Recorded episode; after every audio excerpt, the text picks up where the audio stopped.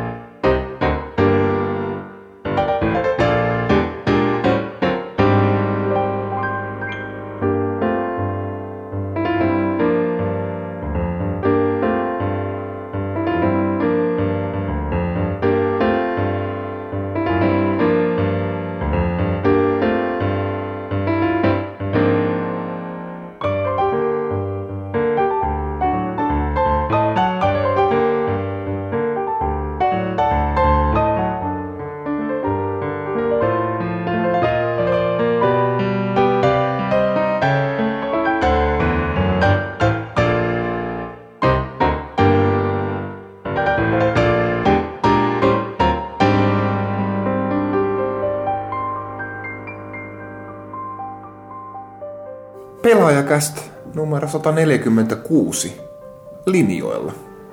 Hyvää iltaa, kuulijat. Hyvää iltaa. Hyvää iltaa.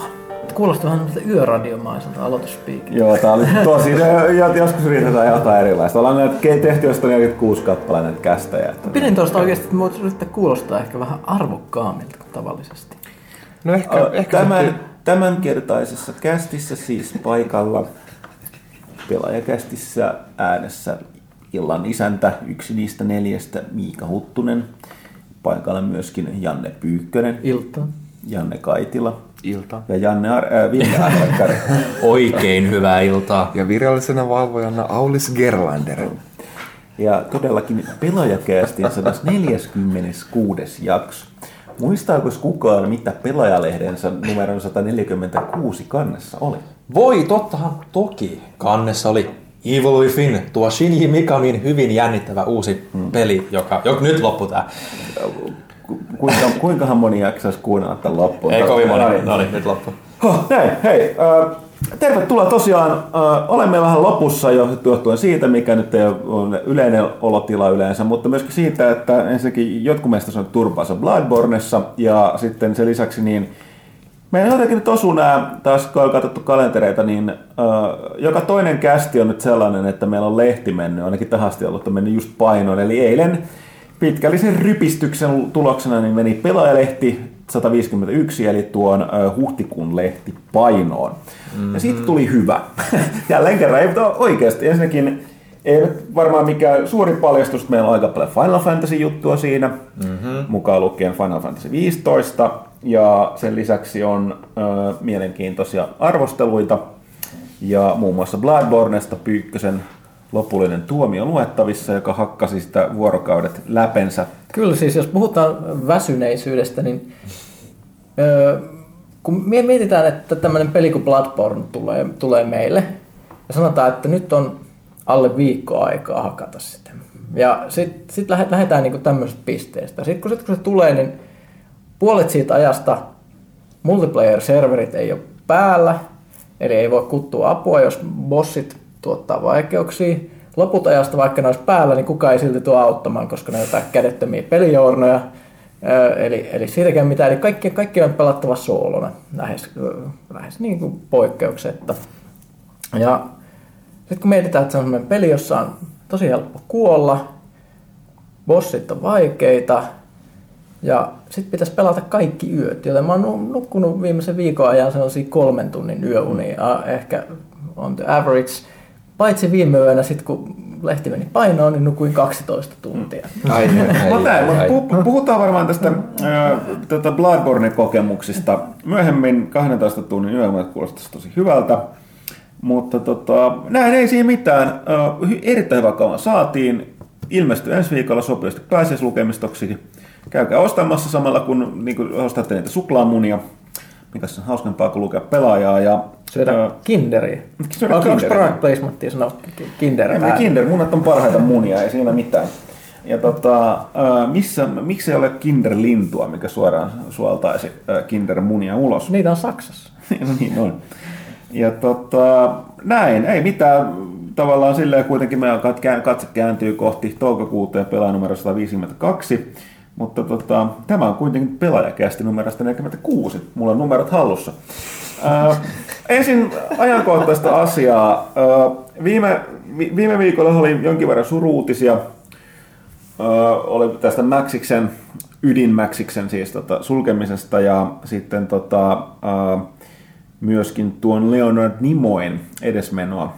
Ää, ihmeteltiin nyt tässä tällä välillä on taas yksi tällainen kuuluisahko, tai siis kuuluisa hahmo, joka on vaikuttanut myöskin pelipuolelle, Terry Pratchett, Discworldin, mä en ikinä muista sitä, se on suomen Kiekkomaailma kirjojen takana.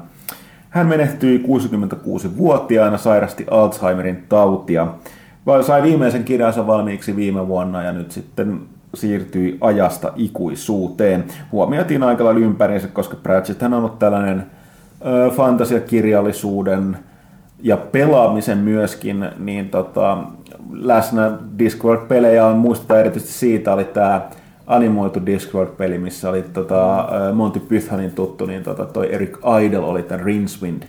Velhon ääneen ja siitä on tehty muutamia ihan ok live action niin kuin tota, versioitakin niistä tarinoista. Mä itse, itse luin, mä voisin vaan pohjustaa ennen kuin muut pääsee ääneen ja muistelee, niin mä pohjastan Terry Pratchett tunnetaan, mun mielestä se oli edusti parhaimmistoa tällaisesta ö, britti- enkä englantilainen, englanninkielisestä kirjoittamista. Se Pratchett rakasti kieltä ja tykkäsi kikkailla tosi paljon. Ja sen alkuperäiset, jos niin mun mielipide on, oli se, että ne ekat Discworld-kirjat oli enemmänkin sellaista hyvin vahvaa niin kuin suoraa parodiaa monista fantasia niin kuin muista teoksista ja kirjoista ja hahmoista. Mutta sen jälkeen se löysi sen oman juttunsa kyllä hyvin nopeasti ja sitten alkoi tulemaan kaikenlaista. Yleensä parin aiheen ympäri pyöriviä juttuja, eli tuli paljon. Pidin, pidin kovasti. Öö, niin, onko herroilla, onko kukaan muu täällä mitään lukenut tai tiennyt tuosta Discworldista? Dis- Discworldi tuli enemmänkin oma kosketus, siihen oli niinku nimenomaan tämän pelin myötä. Mutta, mutta mä oon lukenut jonkun verran Pratchettin kirjaa, sitten on kyllä aikaa, mutta mä muistelisin, että pidin erittäin paljon tästä, minkä hän kirjoitti Neil Gaimanin mm. kanssa, eli Good Omens. Mä olisin maininnut myös juuri. Se on suomennettukin mun mielestä. Se on suomennettukin hyviä enteitä, hyviä enteitä mutta mä oon lukenut nimenomaan englanninkielisen version, jossa niin kuin nimenomaan toi kielellä kikkailu, niin kuin tommonen hyvin tyypillinen, niin kuin se, se, se niin kuin mulla niin kuin jotenkin teki vaikutuksen. Mä en, mä, muistan myös, kuinka tämä, aina muistan siitä, sen kirjan ansiosta, että aina kun radiosta rupeaa soimaan Queeni, niin se, kaikki, kaikki kasetit muuttuu aikanaan Queeniksi. Niin. Tämä on tämmöinen, kirjanlukijat muistaa tämän, niin mm. se, on, se on jotenkin jäänyt mulla päähän, että aina kun soi. soi tai kaikenlaisia juttuja. Joo, mä en tutustunut jo. ollenkaan kyllä Pratchettiin. Joo, mutta mut siis mietitään, että kun puhutaan kaseteista, jotka muuttuu, niin tämä voi olla, että kirjan maailma on vähän sen, joo. Vähän se vanhentanut mm. ehkä. Mutta olisin muutenkin taas ihan hauskoja. Mä erityisesti pidin näistä sen kiekkomaailman kääpiöistä, jotka oli tällaisia niin kuin stereotyyppikääpiöitä, mutta hyvin kirjoiteltu siitä, että, että tota, mitä se rengasmaailmassa, eikä kiekkomaailmassa on sanonta, että kääpiöillä on syvät taskut, mutta lyhyet kädet viittaa. Ne on aika kitsaita, vaikka dikkaakin. Kuulostaa, että oli näitä kääpiölaulut käsittelee kaikki. Yleensä ne lempiaihetta, eli kulta. Ja sitten on tällainen säkeistä kääpiö laulu, joka on pelkkää kulta-sanaa. Toistetaan kultaa, kultaa, kultaa, kultaa, kultaa, kultaa. Tätä toistetaan. Sitten oliko se viimeisessä versussa oli kultaa, kultaa, hopeaa. Ja sitten niin tämä toistetaan. Tämä on tällaista, niin kuin siis, nämä, on, siis, nämä on paljon hauskempia, kyllä niin kuin se lukee. Joo, ei nämä ei ehkä avaudu näin kästi. Mutta mut, tämä on tärkeää muistuttaa tässä vaiheessa myös vähän tiedetty fakta. Huttunen tykkää kääpiöistä, jos puhutaan fantasiaroduista. Mm. Eli mehän olemme pelanneet World of Warcraftia muun muassa vuosien, niin Huttunen on aina kääpiö. Mm. No melkein saman nimisiäkin, koska ne on veljeksiä kaikki. Kyllä, tää on mm. sisäinen taustatarina näillä hahmoilla, mutta mm. mut joo.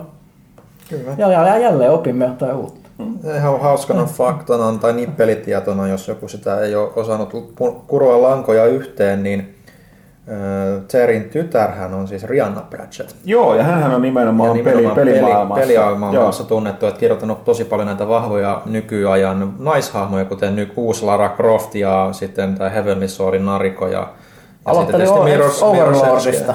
Joo, Overlordikin on. Mirror's Edge on ollut mukana. Et, et, et, nimenomaan niiden se pääkirjoittajien roolissa ainakin. Joo, ja et, siis et, myöskin et, on, on kreditoitu additional writeriksi Bioshock Infinitessä, ja nyt tosiaan Tomb Raider ja Rise of the Tomb Raider, niin on kummatkin.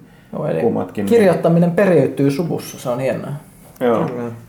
Mutta tosiaan niin ei siinä mitään, jos jostain syystä ette ole tutustuneet Terry Pratchettin kirjoihin, pidätte erittäin hyvin kirjoitetusta, kielellä kikkailevasta Englannista ja fantasiamaailmasta ja sen kautta monille eri asioille. Siis hän kirjoitti paljon kirjoja, joissa fantasiakliseiden ja näiden lisäksi niin myöskin sitten käsitteli, kuten sanoin tuossa aiemmin, näin myöhemmissä jutuissaan paljon tota, oikeitakin aiheita, kuten postilaitosta, jalkapalloilua, politiikkaa, politiikkaa uskontoa, ihan, ihan kaikkea, että ne oli poliisilaitosta ja kaikkea tällaista. Ne oli oman kiekkomaailmassa moni asiaan kummallinen. Ja vaikka se oli huumori mukana, niin siellä oli myös onnistu vetäse aina silleen, että se ei ollut ihan kuitenkaan niin kuin pelkkää niin kuin siinä vitsiä. Siinä oli jotain vakavaa taustaa. Joo, oli aina. Ja sitten välillä jopa saattoi tapahtua hyvin ikäviä asioita, mitkä oli vasta sellaisia aika sellaisella lakonisella tavalla vietiin eteenpäin. Ja yksi monien suosikkihahmoista näissä kirjassa on kuolema.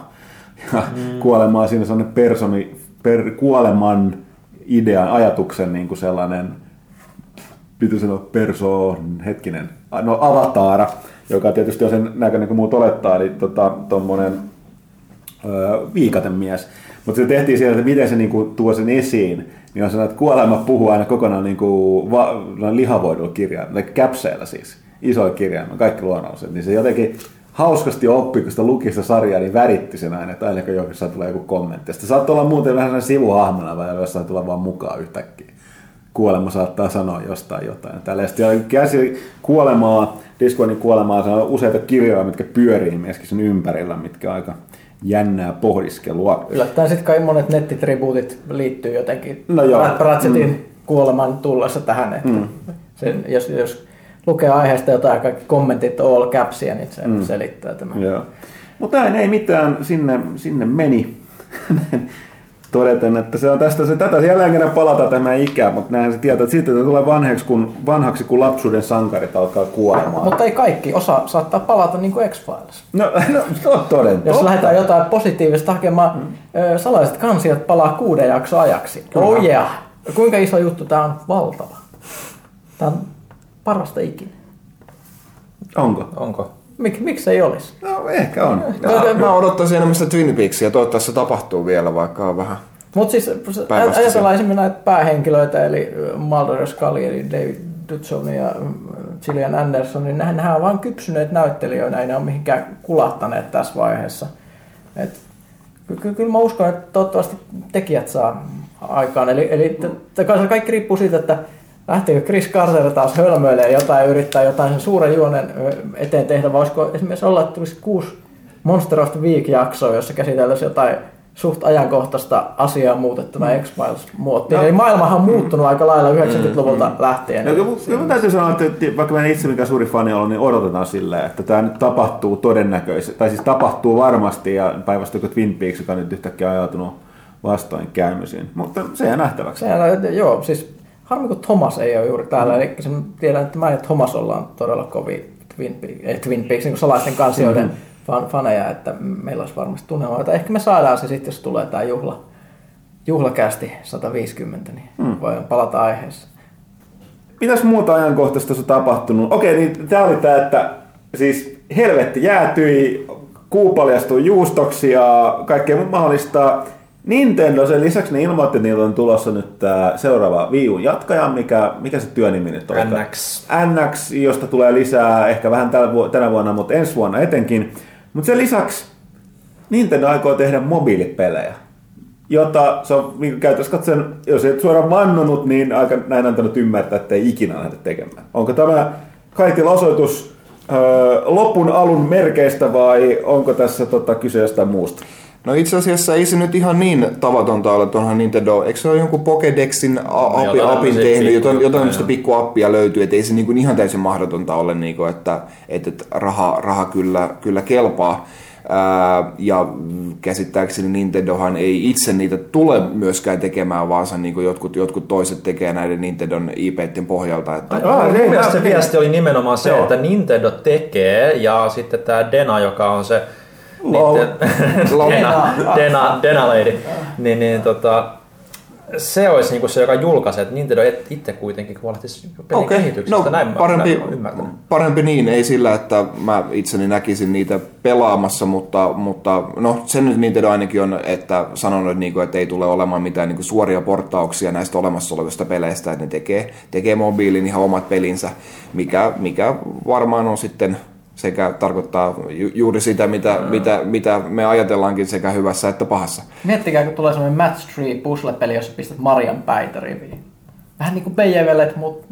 Mm. No se on, se on sieltä varmasti mm. tulossa. No mutta toisaalta tosiaan, äh, niin, no jotku, jotkuhan tuosta on tietysti tuolla todenneet hieman esille, että tämä nyt oli ajan kysymys, koska Japani on yksinkertaisesti muuttunut vuosien saatossa, niin ollaan monesti kästissä puhuttelee edes kirjoitettu, että niin vahvasti käsikonsolipelaamisen maaksi. Joo, joo. Se oli siis niin kuin mobiilipelaamisen, että ei, niin kuin nimenomaan tämä perinteinen konsolipelaaminen on äh, niin kuin romahtanut hyvin paljon ja tilalle on tullut sitten, no käsikonsolit aina ollut vahvella, niin myös mobiilipelaaminen, ja kaikkihan on iso, siellä on näyttöön. Tämä DeNA oli mun mielestä, se oli, kuitenkin, se oli edelleen japanilainen mm. yhtiö, joo, se oli yksi isompia näitä mobiili, mobiilipelejä. Mutta joo, on se, on se siinä mielessä niin kuin looginen veto, niin kuin, että mobiilipelaaminen on vaan tällä hetkellä isonta Japanissa, joten, ja Nintendo on japanilainen firma, joten olisi se mm. nyt hassua, jos se niin siihen, siihen menisi, mm. menisi sitten mukaan. Mutta Tos... kyllä ne varmaan silti yrittää niin käyttää sitä silleen sisäänheittäjänä, niin kuin, että, että saadaan uusia lapsisukupolvia kasvamaan Nintendon tuotteiden hahmojen parissa ja mm-hmm. sitten niin ostamaan myös niitä, niin kuin, niitä isompia kokemuksia, mitkä siis pitäisi edelleen mm-hmm. olla varattuja mm-hmm. kotiin ja käsikonsoleille. Nimenomaan tämä siinä onkin erokasta, koska jos sä haluat Nintendo, että se pitää sen legasin näillä vuosi, vuosikymmenten varrella rakentamilla hahmoilla, niin jos lapset ei, ei, ei niitä pelaa tota, ää, perinteisellä konsoleilla pelatkoon mobiililla tätä kautta ottavat sisään. Mutta näin sinne viuhahti Kaitilas lähtevätkin salaiselle tehtävälle. Aha, aha. Ja tota, toivon mukaan tulee vielä takaisin tässä, mutta tota, onko teillä mitään kommentoin- kommenttia tästä, että Nintendo mobiiliseikkailusta? No, siis, no ei ole vahvoja tunteja sinänsä, mutta mä ymmärrän, että jos ihmisiä huolestuttaa se, että kuitenkin Nintendolla on semmoinen imago, että se on ikään kuin vahvan lahjomattoman perinteisen pelaamisen jonkunnäköinen perikuva. Ja jos nyt sitten yhtäkkiä käy sillä tavalla, että tuleekin Mario-peli, jossa on mikrotransaktioita, niin onko, onko se sitten semmoinen juttu, joka jotenkin pilaa tämän kuvan fanien silmissä? Että se on tietyllä tavalla myös riski, että, että kuitenkin Nintendo fanit on suhteellisen...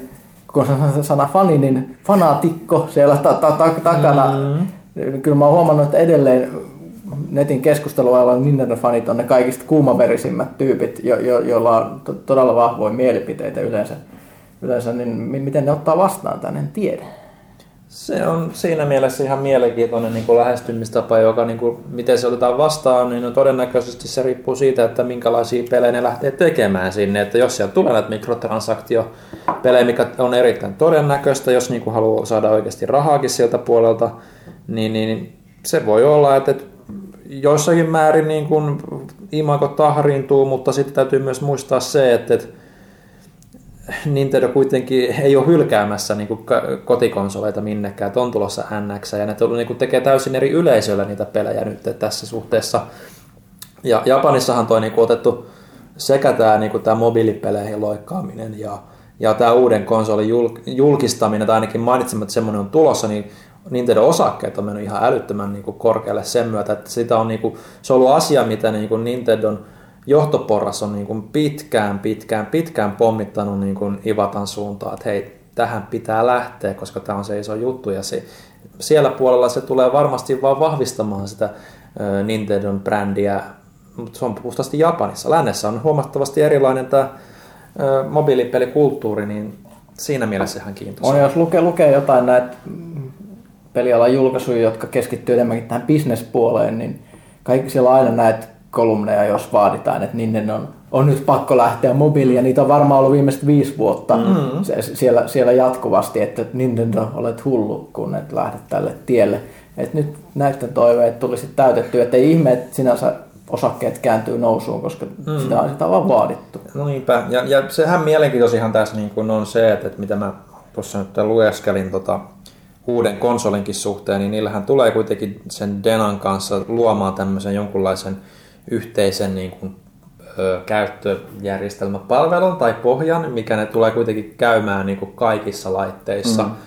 sekä näissä mobiilijutuissa, N X:ssä, jopa Wii U:ssa ja kolme D S:ssä, jos se nyt tulee vaan järkevää mm, aikaa se on, ulos. Se et, et sen, ne tekee jonkun tämmöisen pohjan, mitkä on kytköksissä toisiinsa, mm. alkaa lähteä niinku tälle Microsoft äh, Windows kymmenen tielle. kymmenen tielle, joo. No tää on siis sitä, mistä puhuttiin, ja meillekin pitää sitouttaa ihmiset siihen sun palveluun, mm. mikä, mikä sulla on. Ja varmasti voisin kuvitella, että esimerkiksi tässä on se, että sä linkität Amiibot sit siihen, siihen tiliin, mm. ja voit katsella niiden statteja sit missä tahansa netissä niin. ja puhelimella, että kaikki, kaikki, kaikki tulee liittymään siihen. Kyllä, ja, ja, ja sen verranhan tuossa nyt kuitenkin, vaikka ei niinku hirveästi ole sitä N X:stä mitään sanottu, niin se kyllä niinku, se mikä Ivata sanoi, että Nintendon tämmöinen maailmankuva on se, että ei vaan lähdetä niinku tekemään paremmin vanhaa, vaan niin kuin Viin ja Viijuun kohdalla on nähty, niin se pitää laajentaa sitä konseptia niin kuin selkeästi, että se kannattaa, että siellä on joku isompi visio nyt sen suhteen sitten, että mikä tämä N X:kin tulee olemaan. Että monethan nyt on spekuloinut jo pitkään sitä, että se tulee olemaan joku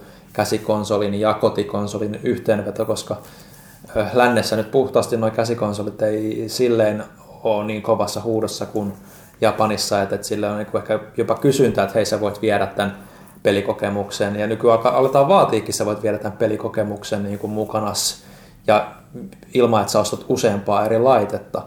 Että tämä on semmoinen visio, mikä nyt on pitkästi ollut ilmassa, ja mä luulen, että se varmasti voi olla jotain hyvin sen tyylistä, että se, se tukisi myös tätä niin kuin mobiilimaailmaa öö, entuudestaan, että pystyy tekemään tällaisen, tällaisen niin kuin platformin.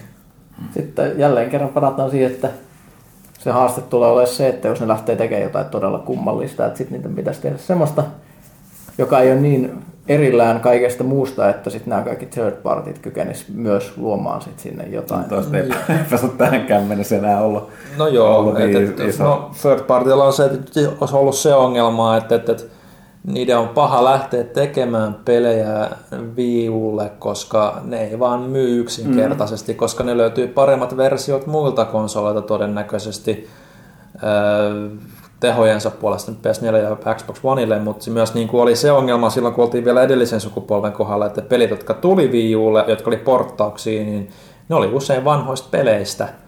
Mass Effect kolme ja, ja mm-hmm. tällaista, Batmania ja, ja niin poispäin. Ja, ja jengi, jotka haluaa pelata Call of Duty, joka tuli myös niin kuin Wii Ulle, niin ne, ne haluaa pelata se nimenomaan se siellä, missä ne pelaajat on. Eli silloin sukupolvessa oli Xbox Livessä. Ja eihän sinänsä ole ongelma Nintendolle, koska niillä on aina ne omat laatupelinsä, mm. mutta siinä on se, että sitten jos ei ole third party, niin sitten niiden välillä on niitä hirveän pitkiä tyhjiä kausia, jossa no ei ole mitään se, uutta. Että se on se hinta. Ja niiden pitää tavallaan niin kuin olla ampumatta itseensä jalkaa siinä, että mitä ne niin kuin Wii Ulla on tehnyt, että se muiden on hankala hyödyntää sen kosketusnäytön niin kuin ominaisuuksia, sen pädin ominaisuuksia niin kuin omien pelinsä sisällä. Niiden pitää keksiä sitten joku täysin oma peli Wii Ulle tai sitten joku turha gimmikki jo olemassa olevaan peliin, ja se on niin kuin ollut myös se ongelma, mikä niin kuin Wii Uun niin kuin peleissä on ollut, että third party peleissä. Että Nintendo on niin vahva oma visio siitä, mitä se haluaa tehdä, ja that's it. Muuta ei oikein siihen päässyt kelkkaan.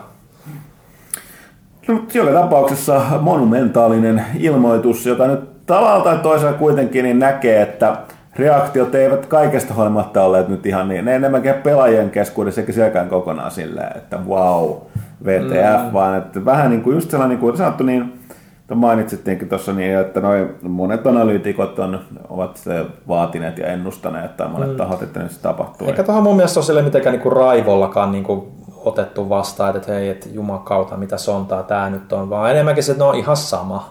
että et kunhan se ei niinku vie resursseja isojen pelien mm. tekemiseltä ja kolme D S-peleiltä. Ehkä siinä on just sit se huoli, että miten sitten toi taskukonsolipuoli, mutta jos mm. N X:kin nyt on ilmoitettu ja se on semmoinen, mitä on niinku spekuloitu jo mm. vuosia, niin se tavallaan poissulkee mm. senkin ongelman. Mm. No se oli tavallaan niin, että selkeästi tiedä, tiedetään, mitä tehdään, koska ne pelastavat silleen hyvin, että ne paljasti sekä tämän viihun seuraan ja totesi, että kyllä, jatkamme tätä dedikoitua konsolibisnestä edelleen, mutta että sen lisäksi niin ovat menossa, menossa niin kuin, uh, mobiilipuolella, että niin sanotusti voisi sanoa, että yrittävät nyt toistaiseksi tällä ilmoituksella niin kuin best, best of both worlds tavoitella, että katsotaan miten onnistuu. Joo, ja ihan mielenkiinnolla lähdetään seuraamaan, että mitä sieltä sitten no, oikeasti no tulee. Joo, kyllähän se, mikä se, minkä on se niin ensimmäinen, lyödäänkö muuten vetoa, että onko ensimmäinen Nintendon oma mobiilipeli, niin onko se Zelda vai Mario?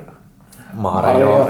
Ihan, tai Pokemon itse asiassa todennäköisesti. Jo, jo, mä sanoin, Pokemon ja Mario on niin kuin aika vahva veikkaus. Niin kuin, mutta E kolmessa varmaan ensi vuonna kuvittelisi, että voitaisiin kuulla niin kuin ainakin se uuden konsolin suhteen konkreettisempaa, mm. koska ensi puolelle, vuoden puolelle ne niin kuin sitä lupaili, mutta sen mielessä mua niin kuin kiinnostaa, että mitä ne, niin kuin, minkälainen momentumi Nintendo tulee olemaan tämän vuoden E kolme-messuilla, koska kaikki niin kuin, pistää ne mitä tahansa viulle ja kolme D S:lle niin kuin kehiin, niin jengi kysyy, että no mitäs ne N X-pelit, että hetki, kertakaa, tehdään niistäkin jotain. Ihan, ihan tosi, jos ne ilmoittaisi, että Mario Prime, eikö toi Metroid Prime olisi tuossa, niin...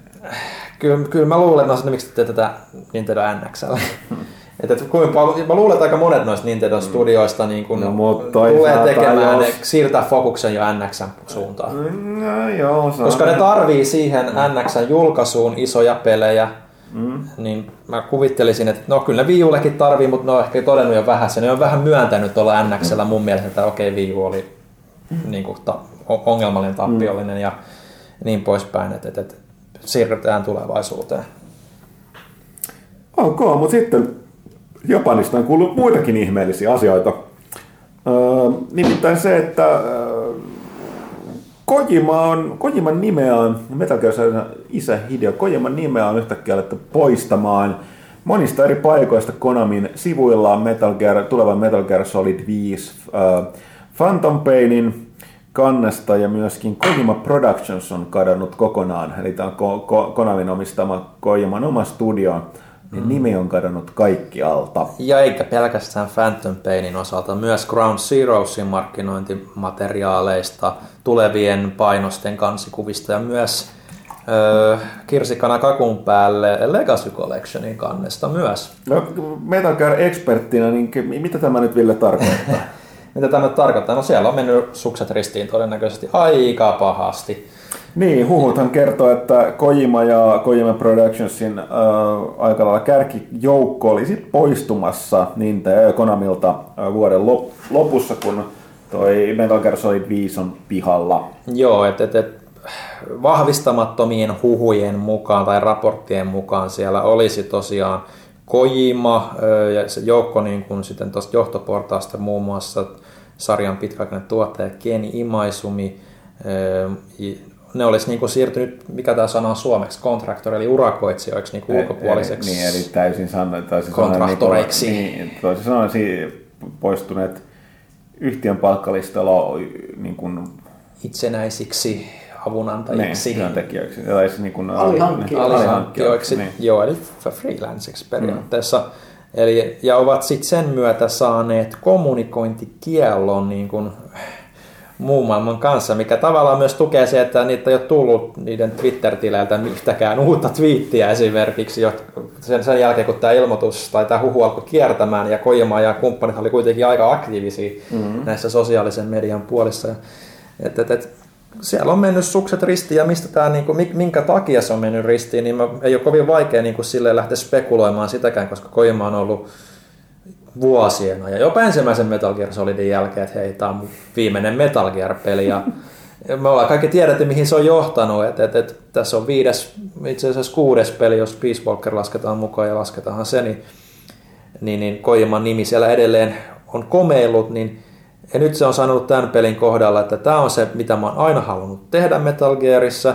Tämä tulee pistämään ympyrän täysin umpeen tarinallisesti, pelimekanisesti, kaiken osalta. Että hänellä ei ole mitään syytä jatkaa enää niin kuin Metal Gearin parissa. Ja no, Konamilla juuri ei taida olla muita pelisarjoja tällä Pessin hetkellä lisäksi. Pessin lisäksi, mitkä niin kuin tuo sitä paalua, tuohta taloon, niin...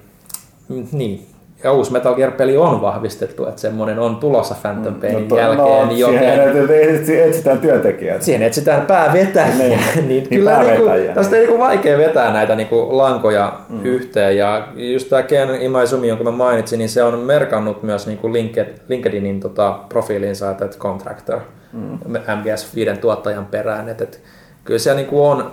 Sitten, se on sitten asia erikseen, koska Kojima itse eronnut, vai onko se saanut potkut, vai onko se käynyt, I don't know, tekemässä jotain typeryyksiä jolle, jossain muualla sitten siellä, mutta, mutta aika pitkältihan toi vaikuttaa siltä, että, että sieltä on iso poppo lähössä. Ja jos ei ole ollut huhunen, kun tarkistanut sitä lähdettä tarkemmin, että, että Sony olisi ostamassa Kojima Productionsia, mutta tähän nyt en oikein usko. Usko ihan vielä, mutta... Nämä voi olla näitä ihmisten unelmahuhuja, mitä P P S-fanit toivoo, että tästä tulisi uskomaton isku Microsoftiin vastaan. Mutta täytyy itse siinä mielessä, että mä oon itse ihan niinku... Mulle tää on ihan ok, koska mä oon ollut pitkään sitä mieltä, että Kojiman pitäisi tehdä jotain muuta kuin Metal Gearia.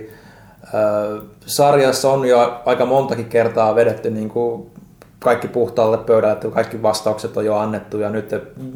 Vitosen myötä ihan viimeinenkin, koska saadaan niinku tarinallisesti tämä Big Bossin kaari siihen, mistä se ihan ensimmäisessä Metal Gearissa alkaa, kun Solid Snake kohtaa Big Bossin sitten Outer Heavenissä. Eikö se ole hienoa, että joku pelisarja, menestynyt pelisarja päättyisi oikeasti? Eli... No me ei se pääty. No nyt siis fanit voi katsoa tässä vähän ehkä, jos Kojimasta lähtee, että nämä muut on epäviralliset, ne ei kuulu kaanoniin, vaan jos voisit ajatella, että joku tarina olisi vihdoinkin saanut päätöksensä. Toisin kuin kuvitellaan, että Assassin's Creedia tehdään niin kauan kuin ihmisten... taskuista irtoa rahaa, vaikka siellä ei ole enää mitään pointtia. Että et, et se menee vähän, vähän niin kuin televisiosarjat, jotka jatkuu liian pitkään, niin menee helposti itse parodian puolelle.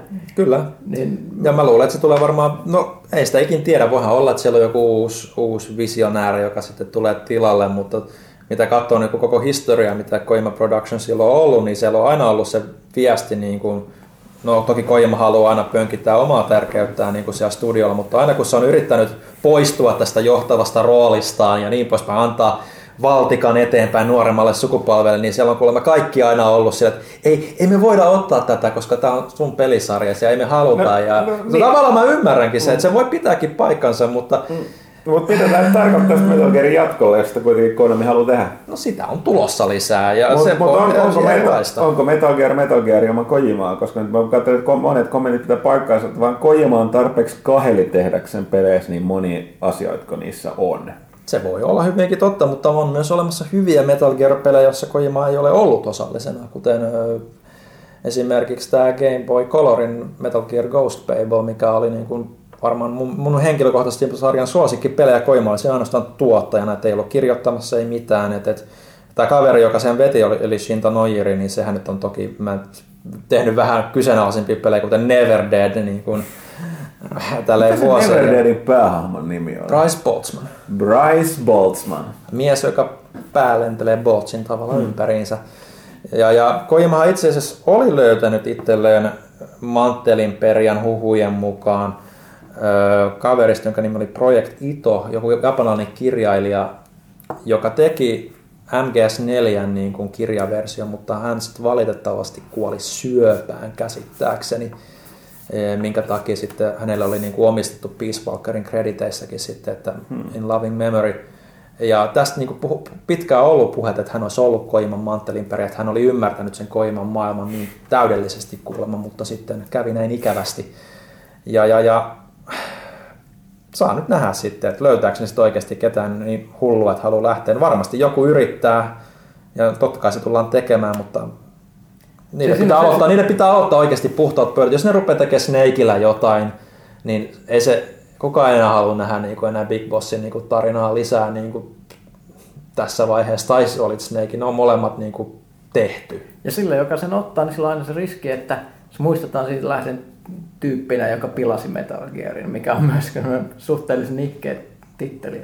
Joo, että et ehkä niin Kojiman kannat niin nihkein juttuhan koko hommassa on, että et Kojima Productions teki sairaan kauan tätä Fox Engine pelimoottoria, joka on niin kuin, on aika pitkälti just niinku sen studion niinku baby, niin nyt ne ei enää sit siihen pääse käsiksi, jos ne ei jatka jollain tavalla Konamin kanssa yhteistyötä. Siis pitää vaan ostaa Unreal niin kuin kaikki muut. Niin, että et, et, et se, se tietysti sit on ihan varmasti niin kuin isoin miinus heidän näkökulmastaan. Mutta eniten ehkä mua on mietitty, että miten käy Silent Hillsille nyt, kun tota, jos Kojima ei siellä tosiaan jatka. Niin kuin no, näyttää, sit, sit, se ehkä sit, se on se. Ehkä peet, tai tulevaa Silent Hillsia pelatessa, niin ei tarvitse... ei tarvitse soil your pants niin sanakseni. No, se Kojima lupas. Niin, että ehkä voi olla, että se visio siinäkin tulee vesittymään jonkun verran, mutta on se, näillä näkymin, jos me pitäisi jotain arvioida, niin vaikka se Killer Model Toron kanssa tehty sopimus on nyt enää tietysti vain Konamin välinen, ei Kojiman ja Konamin välinen. Mm. Et, et, et. Ja Killer Model Toron peliprojektit ei koskaan toteudu. Niin, luultavasti tällekin käystä. Niin. Se, siinä mielessä, että se mikä niinku mua mietityttää eniten, että kuinka niinku iso porukka sit sieltä on tosiaan lähdössä ö, Kojiman mukana. Et on, et esimerkiksi just tämä niinku Sony-ostohuhu, niinku, että ostaisi koko studio, niin mä en usko, että tämmöinen on. Mä luulen, että se on se, just se dedikoitu tietty ydintiimi, joka on ollut alusta asti Metal Gearissä, tulee pysymään yhdessä ja perustaa todennäköisesti oma studion, jolla tuskin riittää, tai tuskin on niin kovinkaan paljon ongelmia löytää julkaisijoita, koska kukaan nyt ei halua Hideo Kojimaa tallensa. Sitten ne rupeaa tekemään mobiilipelejä. Ja sitten ne rupeaa tekemään mobiilipelejä, joo, nimenomaan. Mutta mut, nämä on nyt puhtaasti mun veikkauksia asian suhteen. Hmm. Okei, mutta tällaisia, kuten sanottu, ihmeellisiä asioita tapahtuu, niin sanotusti ihmeiden aika. Öö, tota, sitten, mutta tähän liittyen lisää jotain kotimaista. Öö, Tampere, joka oli viime kästissäkin puheen, puheenaiheena, koska tota toi, uh, tää City Skylines sitten Colossal Order on, pitää päivänsä siellä, mutta nyt uh, on tapahtumassa pelimuseo, suomalainen pelimuseo. Se avataan uh, tuonne tota, Tampereelle museokeskus Vapriikkiin, Pyykkäsen entiselle Huudeelle siis Tampereelle. Uh, ensimmäinen Suomen pelimuseo, joka on siis tarkoitus olla pysyvä. Pysyvä ö, museo, jossa sitten vaihtelee, sitten näyttelijöitä tulee maailmalta ja tehdään omaa, ja on erityisesti suomalainen pelaaminen, jolla on kuitenkin jo monikymmenvuotinen historia, niin se on siellä esillä. Tämähän on sellainen, että se, tämä tiedotustilaisuus pidetään nyt ensi viikolla, ja tota, ö, siitä sitten alkaa samalla sitä, yritetään vähän yhteen, niin kuin, ö, joukko rahoittaa, mutta mukana on kuitenkin myös alustavasti tota, medi, tämä mediamuseo-rubriikki, kun se oli Tampereen yliopisto, ja sitten tota, pelikone Peijonit, joka on, on tällaisia, tota, näillä on kokoelma näitä monenlaisia vanhoja pelejä, pelikabinetteja etenkin, ja niitäkin varmaan siellä museossa nähdään. Mutta tota, eipä mitään, tästä varmaan kannattaa seurata pelaajalehti piste comiakin ensi viikon aikana ja uutisointia. Tästä varmaan tulee, tulee enemmän, enemmän tietoa, mutta tällainen on tosiaan suunnitelmissa ja hyvä, että tällaista tapahtuu. Niin kuin muistaakseni kutsuu tiedotustilaisuudessa todettiin, pelit ovat nyt kypsiä museoon, joten... Eli mekin ollaan kypsiä museoon, niin, koska mä katson, että mitä siinä tiedotuksessa lukee, että mitä pelejä siellä on näytteillä, on siis pelejä, mitä mä oon pelannut pienenä, eli olemme kypsiä museoon. Muun muassa Uuna Turha promuttaa maalle. Joo. Mutta niin, näin, näinpä juuri. Surullista, mutta totta. Mut joo, tää on jälleen kerran osoitus myös siitä, että pelit on kulttuuria, pelit on taidetta. Ne päätyy museoon. Niin kuin Indiana Jones sanoi. It belongs to the museum. Mut hei, äh, sit voitais puhua lisää enemmänkin konkreettisesti, mitä me ollaan nyt pelattu. Ja me tiedän, että täällä on kaksi peliä, mistä Pyykkönen ei ole viime viikkoina ollut yhtään hiljaa toimituksessa. Toinen on Bloodborne ja toinen, Bloodborne, ja toinen on Dragon Ball Xenoverse. Ja Villehän on suuri fani. Lähdetään Dragon Ballista. Lähdetään. Mä en ole kyllä pelannut peliä, mutta sä voit hehkuttaa ja mä annan taas filler, fillertietoa. Joo, siis mehän kuvattiin pelivideotakin tästä. Mä ensin pelasin Xboxilla ja sitten siirryin P C-versioon, koska siellä on tuplasti enemmän frameratea.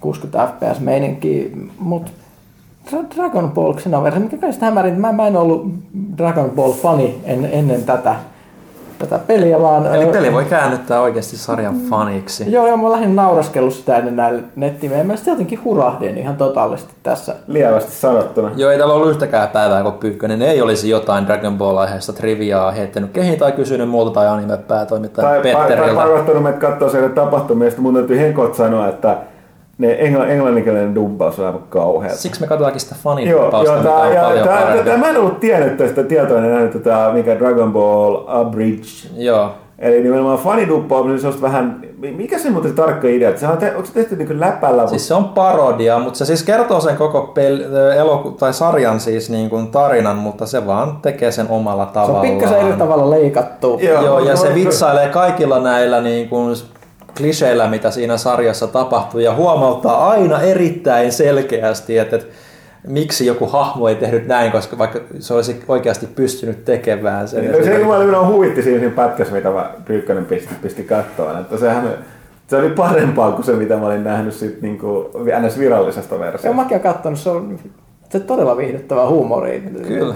Fanituotannoksi hy, hy, todella hyvin kirjoitettu. No, se, se alkupään kaamaa, mitä sä oot nyt katsonut, niin sehän on niin kuin ääninäytellyllisesti niin kuin vielä... aika niinku lapsen kengissä, että vaikka niinku huuttunut se kuulostaa paremmalta kuin se oikein. Se oli myös silloin tosi hyvä, mutta se on niinku nämä ihan uusimmat, se on ihan niinku ihan ammattitaitoista kamaa. Se on hyvä, hyvä, hyvä, hyvä. Kun mä oon ikinä katsonut Dragon Ballia tai lukenut, niin kannattaa katsoa se abridged version, koska se, joo, on, se on vaan hyvä. Mutta mut siis kyllä, kyllä se aito ja alkuperäinenkin, olisit nähnyt Huttusen ilmeen, kun me katsottiin täällä ö, toimistolla yhdessä tämmöinen pätkä, mä näytin YouTubesta, jossa Goku menee ensimmäistä kertaa Super Saiyan kaksi tilaa. Kyllä. Ja, ja siis se kestää, kestää viisi minuuttia ja siinä Goku vaan huutaa semmoista, tietysti pistää, pistää kädet semmoiseen tilaan, että kuvataan, että nyt kanavoidaan jotain todella syviä energioita. Ja sitten vaan kuuluu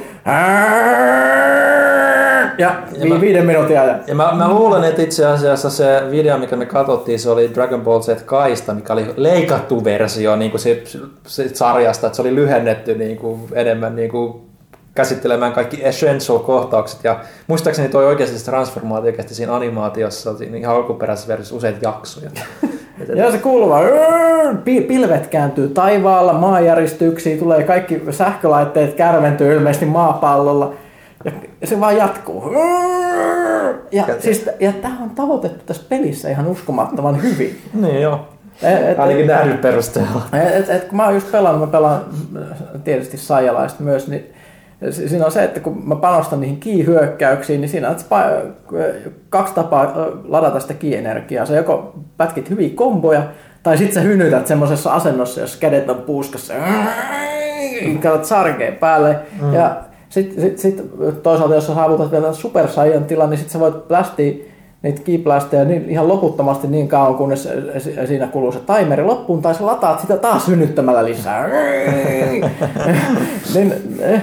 Se toimii videopelissä ihan ihmeellisen hyvin. Joo, mä joskus aikoinaan pelasin Dragon Ball Z Budokaita, joka ei silloin mulle auennut, mutta se sai mut itse asiassa lukemaan ja katsomaan sitä sarjaa kanssa, että mäkin olen niinku periaatteessa pelien kautta päätynyt. Pelit tässä voi käännyttää faniksi, kyllä. Se on hienoa. Et... Mä toivon, että siis tämä Xenoverse, siis tämän pitäisi ottaa, tämän pitäisi olla menestys. Mä luulen, että se on myynyt aika hyvin, kun mä katselin jotain, jopa Steamissa, mikä on... Sitä on shipattu ainakin joku puolitoista miljoonaa. Joo, ja jos tästä voisi jatkaa, niin mitä tämä peli, peli oikeasti kaipaa, on esimerkiksi se, että kun mä teen sen superhyökkäyksen, niin se tulee semmoinen kraateri maahan, mutta se on vaan feikki kraateri, joka häviää kohta, että se on vähän dekal-tyylinen.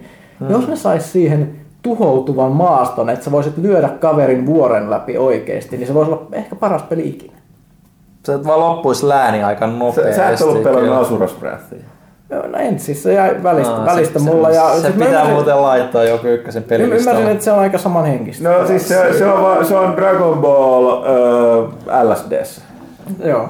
Joo, mutta ehkä, ehkä ei silti ihan samassa mittakaavassa kuitenkaan kuin Dragon Ball, niin kuin tuhovoimansa osalta. Oho, mutta, oho, mutta, oho. Siis kun, no joo, miettii nyt sitä, että se niin Dragon Ballissa löytyy ihmiset, jotka napauttaa sormen, niin kokonaisia galakseja räjähtää, niin... niin, niin tämä kuulostaa niin vitun tyhmältä, anteeksi. Siksi se on, niin, se on niin eeppistä. Joo, joo, ja siis no, no just tällaisia, että et, et, siis kun jo, joku kaveri tulee pieksään Goku, ei siinä mitään. Se, se lyö jonkun valtavan tulipallon, niin Goku ei voi väistää sitä, koska jos se väistäisi eikä osuisi häneen, niin maapallo siinä takana tuhoutuisi. Niin. Et, et, et, siinä on niin oikeasti kova pammukset päällä. On, on, on. Ja mä pidän siitä, että se, se, sehän niin kuin, miten, miten tämä animen päätoimittaja Petteri jaksaa aina muistuttaa, kun me puhutaan, että sehän on ensinnäkin, sitä ei pidä ottaa vakavasti. Ei. Se on sekä huumorisarja, mutta siis se on lapsille, nuorille pojille suunnattu sarja. Mä pidän siitä, että nyky- nykyajan viihde on monilla tavoin tosi realistista ja hienoa ja hyvin kirjoitettu, mutta se on myös hirveän nihilististä, mm. masentavaa. Että kun mä katson jotain Hannibalia, Game of Thronesia ja vastaavaa. Tällaisia lastensarjoja. No siis kun puhutaan siitä, yleisesti se viihde, mitä tulee itse katsottua mm. nykyään, on niin käsittämättömän masentavaa ja vie uskon ihmiseen niin sitten sit sä katot jotain, niin jos viesti on se, että jos sä treenaat viisi vuotta ja uskot ihmisen sydämen hyvyyteen, niin sä voit heittää kaverin toiselle planeetalle. Okei, okay, that's it. Se on jotenkin sellainen, sellainen viesti, että se, se virkistää ja palauttaa vähän niin kuin jos kahvii semmoisen hirveän ankeuden päälle. Eli Dragon Ball Z on kahvia sielulle. Kyllä. Vähän, vähän joo. Tai tämmöistä jotain virkistävää sihijuomaa. No näin, mutta silloin... Koska ei, ei voi kuitenkaan unohtaa sitä, että et, et nämä, nämä kaikki tyypit on nimetty vihanneksien mukaan. Niin, mikä on sellaista triviaa, mikä ei välttämättä aukene, jos ihmiset ei ikinä seurannut. Että just tämä Goku, Goku, joka pukeutuu aina oranssiin, niin sen alkuperäinen alien nimi on Kakarot, eli porkkana. Kakarot, karot. Oh, ja niin, niin. Niin, tai, ja vegeta on veg- vegetable. Tai, tai ensimmäinen pahisellinen antaa turpaa on radits eli retiisi. Niin. Kaikenlaista. Se, se on hienoa. Siis, tässä, tässä, tässä on jotain semmoista puh, puhtaan hyvää ja hienoa tässä jutussa. Se on sitä optimismia, mitä vielä löytyi silloin yhdeksänkymmentä-kahdeksankymmentäluvulta niin niin, piirretyissä. Ihmiset, ja... ihmiset kaikki ei vaatinut semmoista hirvittävää ankeutta. Tosin kyllähän silloinkin, jos miettii, että mikä, mikä toinen mun... Siis, mähän, mähän en ole mikään anime- tai manga-fani yleisesti, mm.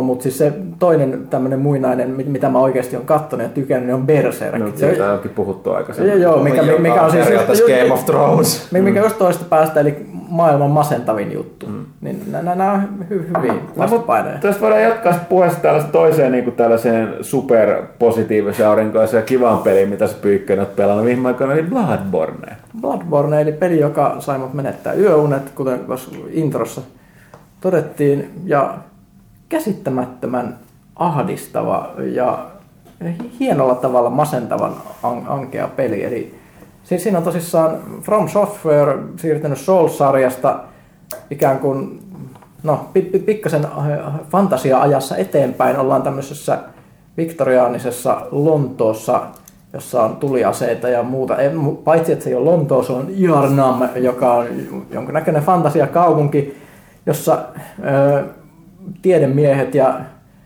ö, tutkijat on pureutunut asiaan, mihin ei edes välttämättä kannattanut paneutua, eli suurten muinaisten kosmisten, kosmisen veren ominaisuuksiin. Tämä, tämä, tämä kuulostaa tosi lupaavalta, koska tätä ruvetaan tutkimaan tämmöisiä asioita, niin asiat voi päättyä vaan hyvin, joten kaikki, kaikki palaa, ihmiset on muuttunut limasiksi, karvamutanteiksi ja mu- muutenkin menee silleen hyvin.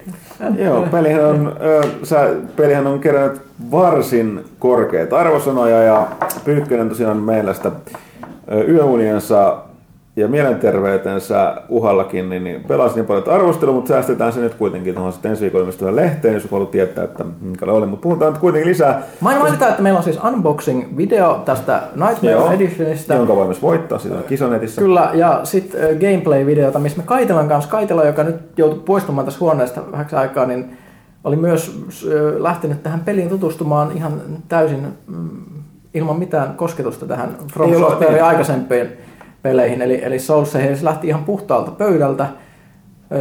Puhu, tästäkin puhutaan tällä videolla, mutta mut siis se on mielenkiintoista nähdä, että siis nyt, nyt Bloodborne on ensinnäkin isoin tällainen first party eksklusiivi peli, mitä PlayStation neljälle oikeastaan ikinä tullut. Siinä, että se on, onhan tullut esimerkiksi Last of Us ja muuta, mutta se oli remasterointi tai jotain, jotain uutta.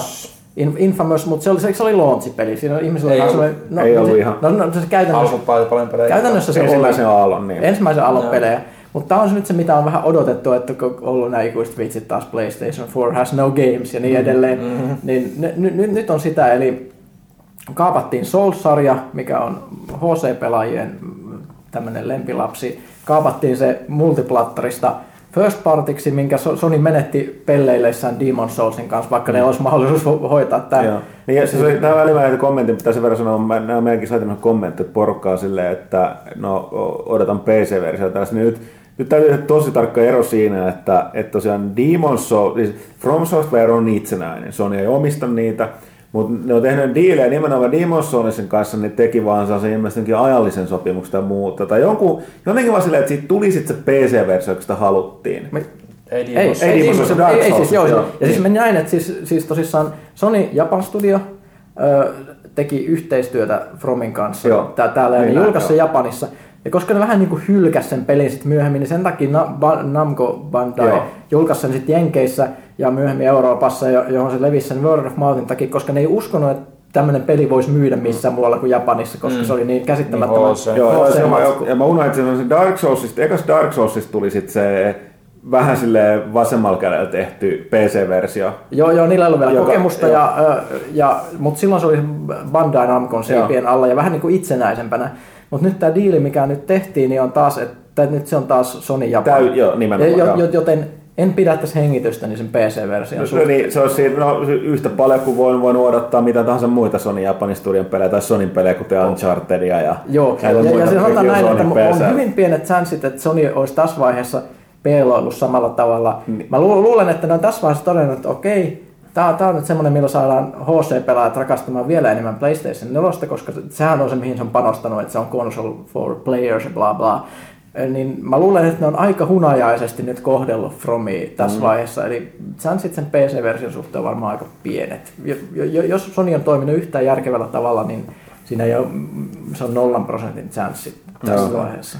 No, mutta tässä täytyy sanoa mullakin, mä oon, mä oon pelannut kaikkia Souls-pelejä, eniten niistä Demon's Souls aika pitkälle, mutta mulle mul ei vaan enää riittänyt kantti öö, sit niissä pelata läpi niitä mitään, eikä varsinkaan Dark Souls. Ja mulla myöskin ehkä vähän Dark Souls kaikesta on loppujen lopuksi sellainen, mulle sellainen vähän niin kuin, se oli vaan jotenkin sellainen vähän tylsää fansas Dark Fantasy. Mä oon jotenkin, mä oon pelannut sitä vuosisatoja saatas liikaa, niin niin tota, tuli, tuli vähän liikaa, mutta tässä on just tällainen hyvä, hyvä me, niin kuin, just tällainen viktoriaaninen, vähän Solomon Kane-fiboja siitä. No siinä on vähän sitä, siinä on Solomon Kane ja H P Lovecraft. Joo, tällaista kaikkea.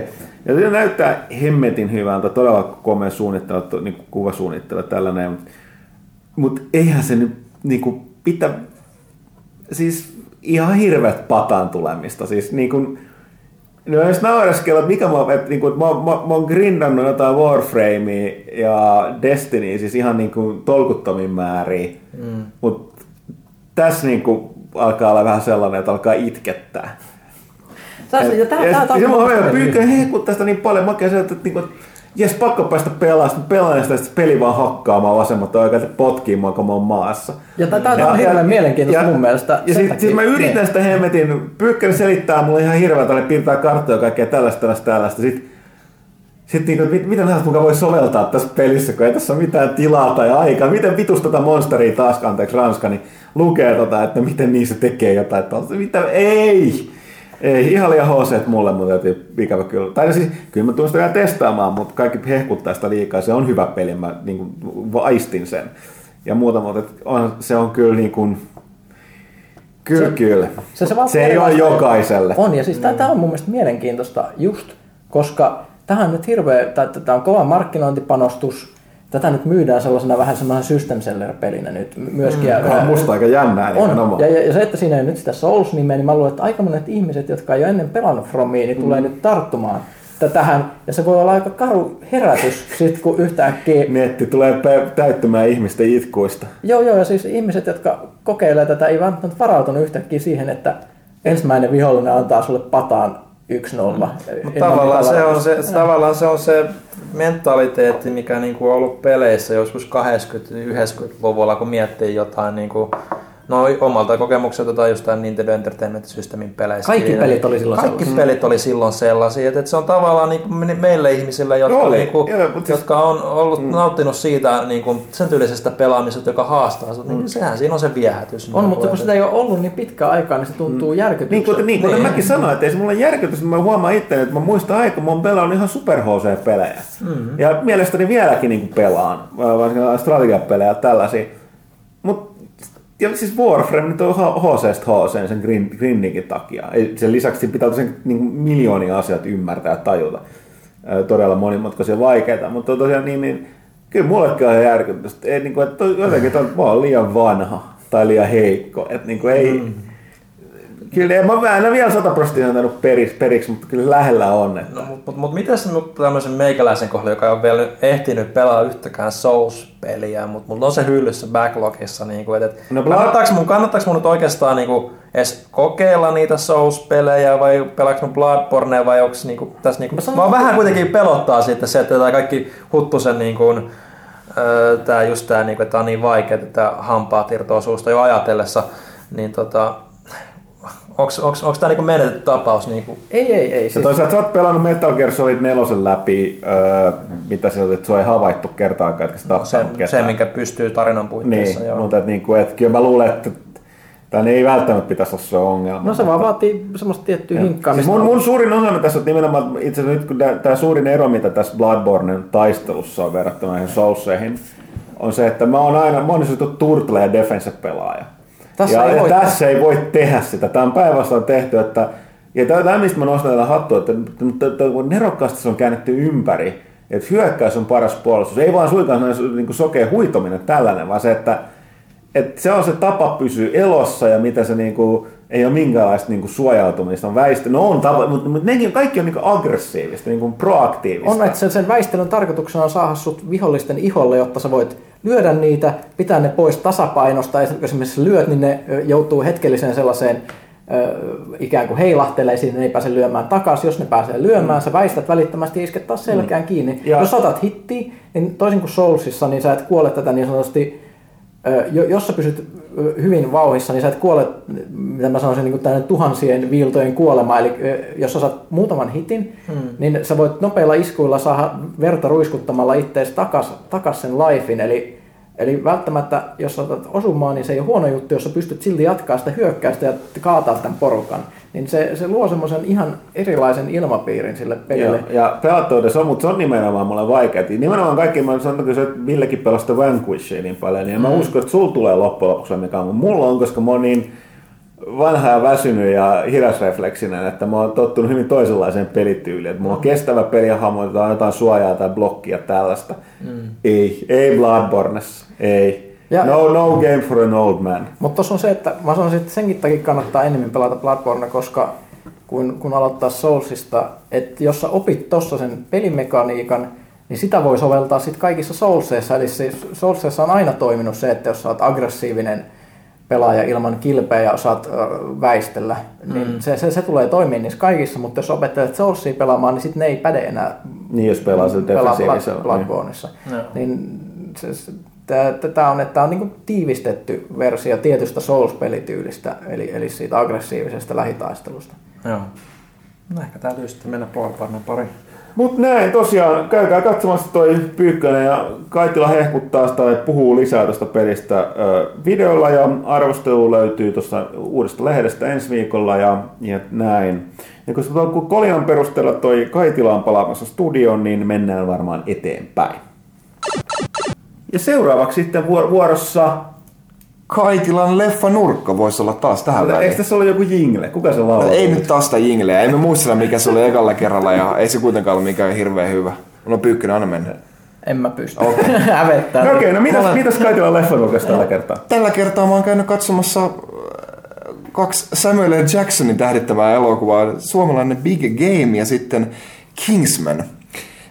Ja puhutaan ensin siitä Big Gameista, että ootteko te, te käynyt katsoa mitään leffoja? Ei, ei, ei, ei mutta mä, mä oon lukenut siitä Big Gameista paljon sen tekijöiden haastatteluja ja tollaista. Joo, joo, että sehän on siis kallein suomalainen elokuva, mitä ikinä on tehty ja en tiedä miten paljon siitä on mennyt näyttelijäbudjettiin, mutta siinä on siis muitakin, muuta, muutenkin tähtiä kuin Samuel Jackson, mm. että siinä on Jim Broadbenttia ja sitten Felicity Huffmania ja muita, muita tällaisia, niin se oli niin kuin mukavaa silleen katsoa, sitten siellä on kuitenkin ne perus, perus tota, noin Jorma Tommilat siellä sanomassa, voi perkele. Onko se Samuli Edelman? Ei ole Samuli Edelman, eikä Peter Frantzeniakaan. No, eli se ei välttämättä korvaa tuntematonta sotilasta itsenäisyyspäivälakua. Ei välttämättä. Mutta tota noin. Sori, etteikö lähde siitä, että Suomen, Suomen Lappi, eli Sveitsissä kuvattu. Tai joo, jotain. hyvin, hyvin jylhät maisemat. niinku, siitä, mutta se on ihan hyvä, niinku, että heti alkuun näytetään, että joo, pohjoinen Suomi ja niinku, ei sinne päinkään, niin sehän on hyvin niinku, kieliposkessa tehty ja, ja niinku, en mä tiedä, siinä on niinku muun muassa kohtauksia, mitkä, mitkä en mä tiedä, varmaan niinku tietoisestikin otettu, tota, noin, tehty silleen, että miten me voitaisiin tehdä vielä epäuskottavammaksi tämä, tota, noin, kun Indiana Jones kömpii äh, jääkaappiin ja selviää ydinräjähdyksestä, niin siinä, niinku, siinä mennään kunnolla niinku, överiksi, niinku, että vedetään niinku, huumoria, huumoria siitä. Se itse juoni on hieman köykäinen puolitoista tuntia leffa, leffalla vaan pituutta, ja siinäkin on aika paljon semmoista niin kuin, äh, just fiilistelyä, ja tietenkin niin kuin, siinä on aika paljon kuitenkin eri, erilaisia hahmoja, mitä pitää esitellä, niin siinä ei niin hirveästi siihen juonen, juonen kuljetukseen jo jätettiin niin kuin aikaa, että se on, se on näyttävä toiminta ja elokuva ja, ja, tota noin, ja, ja näin, että ihan, ihan niin kuin hauskaa. Mä olisin, no ehkä mä olisin vähän enemmän niin kuin huumoria odottanut siltä, että se ei ole, se ei ole tota noin, että siinä ollaan, ollaan niin kuin vähän silleen totisemmin totisemmin kuitenkin liikenteessä kuin ehkä jossain Rare-Exportsissa, mikä on niinku todella hersyttävä tapaus sitten, mutta että, että tässä on niinku selvästi, selvästi niinku pistetään paukkuja on, on niinku kirjaimellisesti näissä niinku erikoistehosteissa. Onko se niin kuin sanottiin, mitä mä luin ulkomaalaisen kuvauksen, että elokuvasta junnujen Die Hard? No joo, joo, että kyllä siellä suurin osa siellä oli niinku, niinku tota noin, vähän nuorempaa väkeä siellä, siellä teatterissa. Ja, ja näin, että kyllä ne tuntui, tuntui tykkäävän. No, mi- ja tota noin... Niin, oliko se pääosa esittää siis suomalainen, se, oliko se Onni Tommila vai? Joo, se, se Jorma Tommilan poika, mikä oli myös Rare-Exportissa. Mikä se nyt ei, Rare-Exportissa se ei mikään ihan liekki ollut, Big Gameissa vähän parempi, mutta ei, ei nyt, ei nyt mikään, mikään valtavan hyvä näyttelijä, että se on ehkä, ehkä se heikoin, heikoin lenkki siinä. Kyllä siinä niin huomaa, niin kuin, että mitkä, mitkä kohtaukset on... Niin kuin, kuvattu, kuvattu jossain pienessä, pienessä studiossa, yritetään vaan saada näyttämään isommilta, ja ihan, ihan loppuun saakka se kahdeksan pilkku viisi miljoonan dollarin budjettikaan ei riitä, niin kuin voi, ettei se nyt ihan kuitenkaan miltään kaksisataa miljoonan dollarin elokuvalta näytä, mutta ihan, ihan mukavaa, silleen niin kuin suomalaisena se kannattaa ehdottomasti katsoa, mutta että et, et, ei se, sanotaan, annetaan sille nyt vaikka, vaikka kolme tähteä, ehkä kolme ja puoli, jos ollaan oikein, oikein anteliaita, mutta että Että et, ei, ei, ei mikään mestariteos missä nimessä, mutta kannattaa katsoa. Ihan, ihan semmoinen, jossa ei ole niinku minkäännäköisiä odotuksia. Niin. Okay. Varsinkin toi Jim Broadbentin hahmo, se on, se on ihan ehdottomasti parasta siinä. Sehän on yleensä semmoinen vähän muka, mukava vanha pappa, mutta tässä se on semmoinen ihan, ihan kunnon ammattilainen siinä. Kysyn vielä sen verran sitten, että tota, jonkun verran luin, että siinä on niinku vähän niin kuin vitsaillaan sekä niinku suomalaisille että amerikkalaisille, että mitä se... Joo, kyllä, kyllä siinä niin kuin... Suomalaiset, siinä on just näitä perusperkelettä vähän viljellään ja tämmöistä niin kuin jäyhää suomalaista meininkiä, ää, mutta et kyllä siinä niin kuin jenkit, jenkit sitten niin kuin osakseen, osakseen saa totta kai, ja ylipäätään niin kuin just ton, ton tota noin, no vaikea siitä on, siitä on niin kuin vetää yhtäläisyyksiä sitten Obamaan, kun on musta presidentti siinä, mitä Samuel Jackson esittää, ja siinä on, on, siinä on jonkin verran löytyy myös niin kuin juoni-twistejä kanssa, ettei kaikki ole ihan siltä, miltä se näyttää, mikä on, mikä on ihan, ihan tarpeen siinä, mutta pikkasen köykäiseksi siinä jää, mutta kannattaa se käydä katsomassa.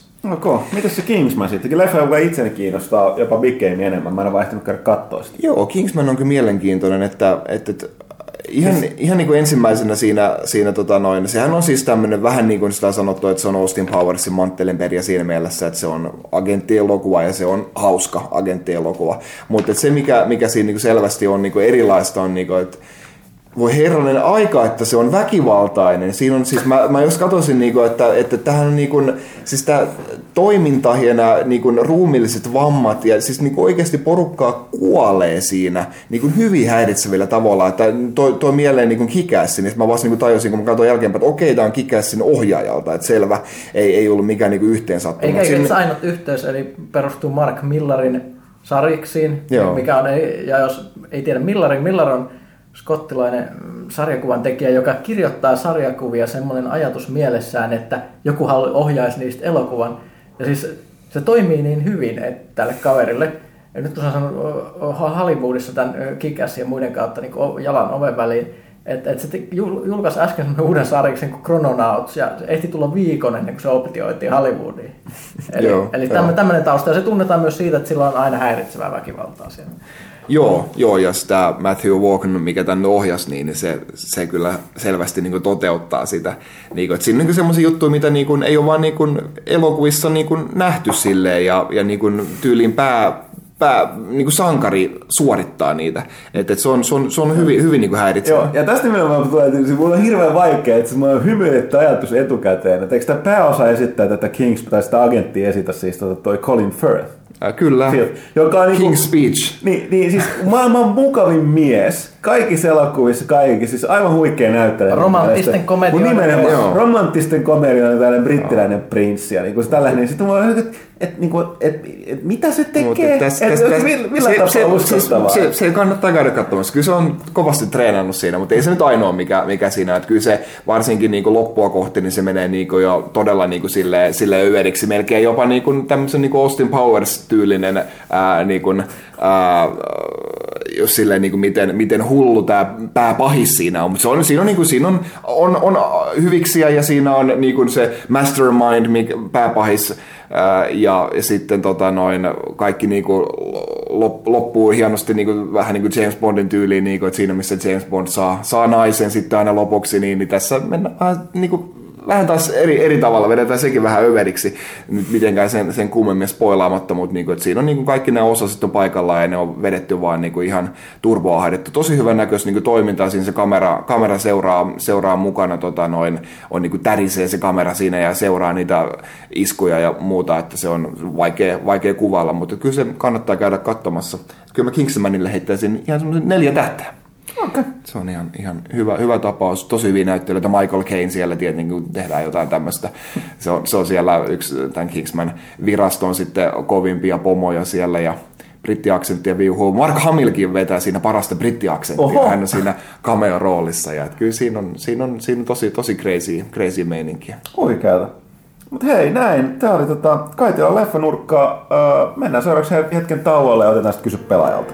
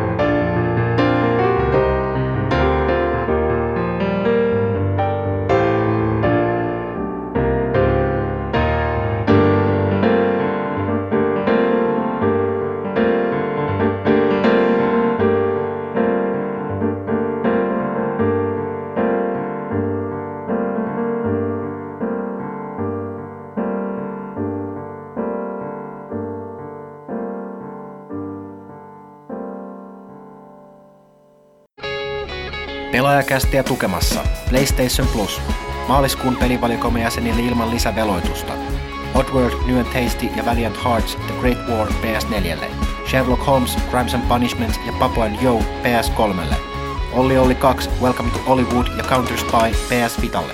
Uudet pelit taas huhtikuun ensimmäisenä keskiviikkona. PlayStation Plus, pelaajien kokoontumispaikka. Ja sitten palaammekin normaalin lähetyksemme pariin, eli kysy pelaajalta.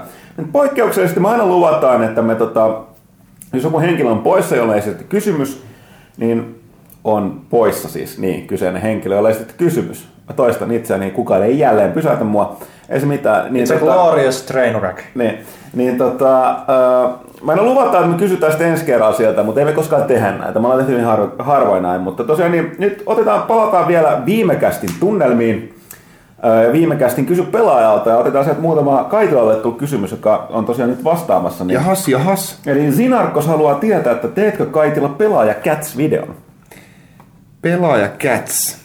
Ää, mun tarvitsee ideoida tätä tai saa antaa myös, myös ideoita minulle, mutta en mä lupaa mitään. Eh, koska, eh, ehkä ensi, tai tämän vuoden joulukalenteri. Koska, no ehkä, ehkä tämän vuoden joulukalenteri. Mä vanhan viisaassa showbisneksessä kuulee, että älä koskaan tee töitä eläinten ja, kiss, äh, ja lapsien kanssa. Ja eläinten tämän. Ja kissojen. Tässähän on tää tota, myöskin, että täytyy muistaa, että kaikki mitä kästissä sanotaan on totta ja tapahtuu. Niin. Vähän niin kuin se, että me luvattiin tehdä oma pelaaja-pelifestivaali, jossa kaikki cosplayjaa. Mm. Kyllä. Tämäkin tulee jo varmasti tapahtua vielä. Jos. It's gonna happen. Mutta elämme ihmeiden aikoja, kuten tuossa alkuosiossa kuultiin. Tota, äh, Parani Pekugram myöskin haluaa ehdottaa Kaitila, että voisiko Kaitila tehdä videon kanavalle top sata viisikymmentä parhaasta peliohjekirjasta pelaajan numerosta viisikymmentä kunniaksi? Siitä on niin hirveä vaiva ottaa ne ohjekirjat pois sieltä paketeistaan, että, että, että En, en. Vastaus on ei. Ja sitten tota, Ukkosen Jumala oli kysellyt, että katselin tuossa juuri Fingamerin My kolme D S Collection video. Onko mies harkinnut siirtymistä Harlekiinikirjoja lukijaksi äänikirjojen puolelle? Samentisen soljuva ääni sopisi erinomaisesti. No, kyllä mulle on aika, aika moni on niinku, sanonutkin niikaa, että voi vitsi, kyllä mikset sä tee enemmän jotain äänityötä. No, en minä tiedä, mistä semmoista haetaan. Jos joku tarjoaa, niin voimme tehdä, mutta, mutta et, en mä tiedä, ei se varmaan hirveän helppoa päästä sellaiseen. Mutta et, joo, hyvää palautetta. Kyllä, niin kun, sanotaan aina niin jokaista, jokaista kaksikymmentä hyvää palautetta äh, kohtaan, mikä koskee mun ääntä, niin, niin sitten tulee yksi semmoinen, että voi veet, sun ääni on ärsyttävä. Vähän sä rakastat sun oma ääntä, oli viimeinen Tota, no, kommentti, öö, koska mä puhun, okei, okay. Niin tota noin, en mä tiedä, mutta kyllä se tietenkin ei se niin kylmäksi tunnu jättävää, joten kai sekin on hyvä juttu sitten, että joku vihaa. Ukkosen Jumala vielä toteaa tähän loppuun, että kunnioitettava kokoelma ja muutamia vinkkejä kolme D S-pelien puolelta tarttui mukaan. Hyvä.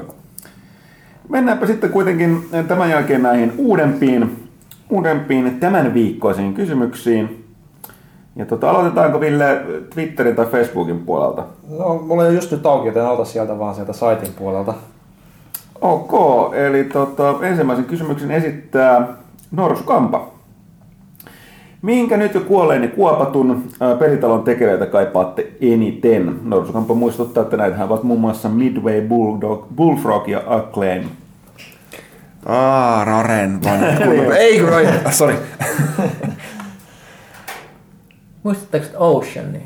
Vanha kunnon Ocean. Se oli, se, se oli lisenssipelien E A, kun E A oli vielä E O A. Mä, mä vähän tavallaan kaipaan sitä, koska niillä oli tosi hienoja pelin kansia aina. Niin, ja, ää, mä siisti logo. Siisti logo, tähän mä olin juuri tulossa.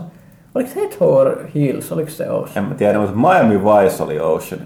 Törkeä vaikea pr- pr- protot niin kuin G T A, joka ikinä niin ei vaan voinut pelata. Ja tää on siis, että mä niinkään kaipaan sitä niitä pelejä, vaan niinku sitä firmaa ja sitä sen logoa jollain oudolla tavalla. Kyllä. No, en mä tiedä. Lucas Arts. No niin. Tässä on, niinku, tos, on siinä mielessä niinku hankala kysymys, koska niiden henkilöisiä perillisiä kuitenkin monien pelistudioiden mm. niinku on olemassa. Et jos kaipaa niinku Lucas Arts-meininkiä, niin on, on Double Finea ja on sitten tota, Telltalea ja vastaavaa. Et, et on taisi just, just niinku ja Kickstarterin myötä niinku monet niinku pääsee tekemään niinku sitä samaa. Eikä tähän pitäisi sanoa Kojima Productions. Ohoho. Niin, mä olin just kysymässä, että mitäs Ville varmaan sanoo Kojima, Kojima Productions. Siitä, siitä nyt on kuitenkin jo puhuttu. Niin tota. mm. Ei nykyään voi sanoa edes, että ne olisi välttämättä pysyvästi kuopattuja. Että just nähtiin viime, viime kuussa, lähdessäkin uutisoitiin siitä, että vanha kunnon Looking Glass on ollut haudassa pitkään, mutta sitten kuitenkin tehdään Ultima Underworldin jatko-osaa tai henkistä jatko-osaa nyt, ja siellä on niitä samoja ihmisiä pyörimässä. Nyky- nykyään ne, ne ei vaan pysy haudassa ne pelitalot, mm-hmm. koska siis ei, kyllähän vaikka jos joku studio kuolee, niin kyllä ne ihmiset yleensä jää siitä eloon ja jatkaa tuurilla vielä pelien tekemistä. Että se talentti vaan sit ei välttämättä pysy samassa paikassa, vaan se jakautuu moniin eri paikkoihin. Mm. Joo. Et ehkä nyt y- yksi, mikä muun tulee, on semmoinen, mikä on hyvin epävarma, miten niin kuin tulevaisuus tulee käymään Wipeout-sarjan kanssa nyt, kun Studio Liverpool pistettiin, pistettiin niin kuin sitten kiinni tuolta Sonin puolelta, että miten Wipeoutin sarja, että se on semmoinen kuitenkin, että kyllä mä yhden pelin sukupolvessa siihen sarjaan nimenomaan haluan, koska se on niin, kuin niin visuaalisesti upea ja niin kuin ohjattavuudelta aina niin samperin täydellinen, että, että, että mitä, mitä sen kanssa tehdään tulevaisuudessa. Mutta näin. Seuraava. Only, only the Dude kysyy. Odotuksia heinäkuussa julkaistavan Ernest Kleinin Armada-kirjaa kohtaan. Päätkäytävät katsomaan Pyykköstä, joka ei reagoi mitenkään. Öö, en mä muistanut, että se on edes tulossa. Katsotaan, toivottavasti se on hyvä. Voitko ehkä avata meille, jolle mitään käsitystä, mistä on kyse, mistä on kyse? Ernest Kleinhan on siis tyyppi, joka teki Ready Player Onein. Aa, niin pankin, joo. Eli jotain tosi nörttiä tavaraa varmasti luvassa nyt silleen, että ihmiset, jotka, jotka allergisia semmoiselle liika nörttihypetykselle, niin voi ehkä jopa saada lieviä allergisia reaktioita, jos vanhat merkit pitää paikkansa. Katsotaan. Alright, otetaan täältä Twitterin puolelta, nyt kun mä löysin nää täältä näin, niin täällä on Marko Tupla V kysyy, että uskotteko, että BioVaren tallennuksen jatkuminen seuraavaan peliin tulee olemaan vakio tulevaisuuden peleissä? Siis millä lailla? Periaatteessa itse asiassa tuostahan vanhan vanha ilmiö, mikä sitten toi oikeastaan BioWare teki vaan. No ensinkin tarvittiin tuossa Dragon Age kakkosessa, mutta vaan tietty asian kohdalla. Kyllä kunnon tallenneita tapahtumasta oli vain tässä Mass Effectista. Mm. Eli nythän Dragon Age kolmosessa olisi tällainen Dragon Age Keep-ratkaisu, missä pystyi muokkaamaan sitä, varsinkin jos oli perannut eri alustoilla. Että, että tota, mutta kyllähän kaikilla peleillä, niin joista välillähän niistä tulee kaikenlaisia bonuksia, että jos olet omistanut aikaisemmin osan tai pelannut niitä Battlefield-sarjassa on paljon tällaisia, että ei se vaadi mitään muuta kuin sen, että nykypäivänä on aika helppoa, koska sulla on esim. Boksi, boksi tai pleikkarin tilit voi olla niin linkattuna Steamiin ja muihin palveluihin, että ne kaikki saa pyöriä, että kai se on pelintekijöistä kiinni. Se riippuu ihan siitä, että et haluatko niinku nimenomaan kehittäjät luoda tällaisia eeppisiä trilogioita, joissa päätökset niinku vaikuttaa samalla tavalla kuin BioWaren peleissä. Niin muuten, et, et, muutenhan et, niin se ei tarvitse siirtää sitten kuin hahmot, jos niitä mitään maailman niin, vaikutuksia et, et, et, ei tehdä.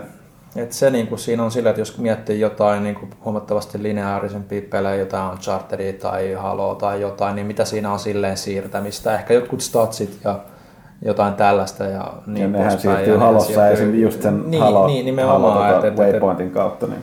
Et, et, et, jos jos niinku, toi tommonen niinku tarinan jatkaminen niinku yleistyy huomattavasti useimmissa peleissä, niin eh, ehkä. Tarinan jatkaminen on työlästä, mutta kun nykyään tämä on jälleen kerran taas sitä pelit palveluina, niin kai se on osa sitä palvelua, että sun... Ne, siis, eihän se ole, tai itse asiassa se ei ole pelkkää palvelua, miksi sitä tehdään, vaan ne haluaa sitoa sun identiteettisi siihen, että just, just kun on näitä kaikenlaisia kodieliittijuttuja. Minä sanot lopettaa kodin pelaamisen, jos olet käyttänyt vuosia kasvattaaksesi sun mm-hmm. kodiprestiisiä monessa pelissä, ja sä tunnet, että sut, sut on sitoutettu siihen. Se on... Mm. Jälleen kerran näistä yksi psykologisista tempoista, mitä mm. meihin käytetään. Muuten mä mainitsin vielä sitä Ernest Kleinista. Mä katsoin nyt sen synopsista siitä kirjasta, kun mä muistan. Eli se oli tää kirja, jossa jotain taas joku nörtti, joka tykkää peleistä. Se yhtäkkiä näkee avaruusaluksen, joka tulee kutsumaan sen puolustaa planeettaa, koska pahat tyypit uhkaa sitä ja se on lentänyt semmoisessa räiskintäpelissä. Eli Last Starfighterin niin, on. Muista. kahdeksankymmentäluvulla The Last Starfighter-elokuva. No, niin ja tämä ilmeisesti on joku, liittyy tähän, että, että tässäkin sanottiin, että tämä vaikuttaa liian tutulta tämä juoni. Eli tämä on jotain tällaista metakikkailua jälleen kerran, mutta muistetaanpa ihmisiä, että Last Starfighter on elokuva, jossa siis tapahtuu juuri näin. Pentu pelaa jotain kolikkopeliä. Ja kolikkopeli onkin muukalaisten värväysohjelma. Se on tarpeeksi kovan highscoren, niin sitten tulee hakemaan sua. Ja mikä kaikista parasta tämä elokuva huipentuu. Ei, kenenkään ei, ei pakoteta enää katsomaan sitä leffaa. Mutta ensin kerrotaan tämä legendaarinen niin manyyveri, mikä piti tehdä ennen kuin mennään siihen, mitä se tehtiin, joka oli siis kuoleman, kuoleman kukka. kukka. Kyllä.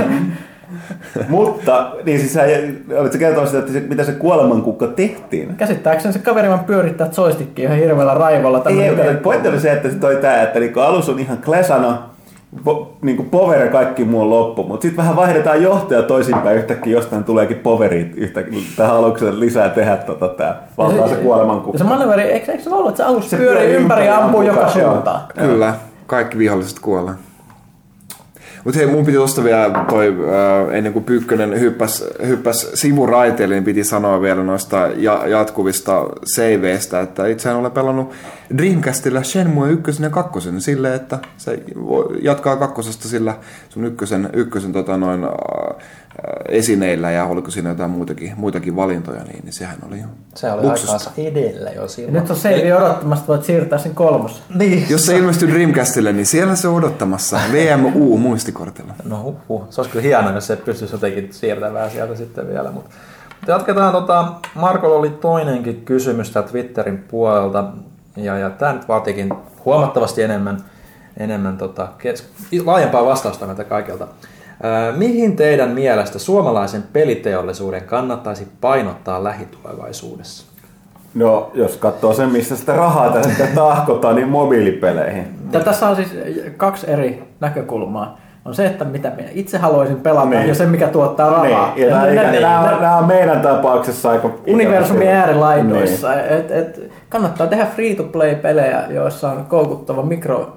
maksumalli on epäilemättä mm. vastaus, mutta toisaalta sitten, sitten meillä on tämmöisiä pelejä kuin City Skylines, mikä on se, mitä mä haluaisin nähdä, eli eh, kikkailemattomia P C-pelejä, joissa ei ole mitään hirvittävän trendikästä. Mm. Niin Joo, mutta City Skylines tosiaan nyt on nimenomaan menestynyt, on, on menestynyt kyllä, huimasti. Että se, se, se toisaalta tässä just täältä ero, että menestynyt, menestynyt viimeksi mun tarkistin myyty yli puoli miljoonaa ja tota, luultavasti enemmänkin tässä vaiheessa, mutta sitten toisaalta just tuli se ilmoitus Supercellin viime vuoden tuloksesta ja oli, mitä liikevaihto oli.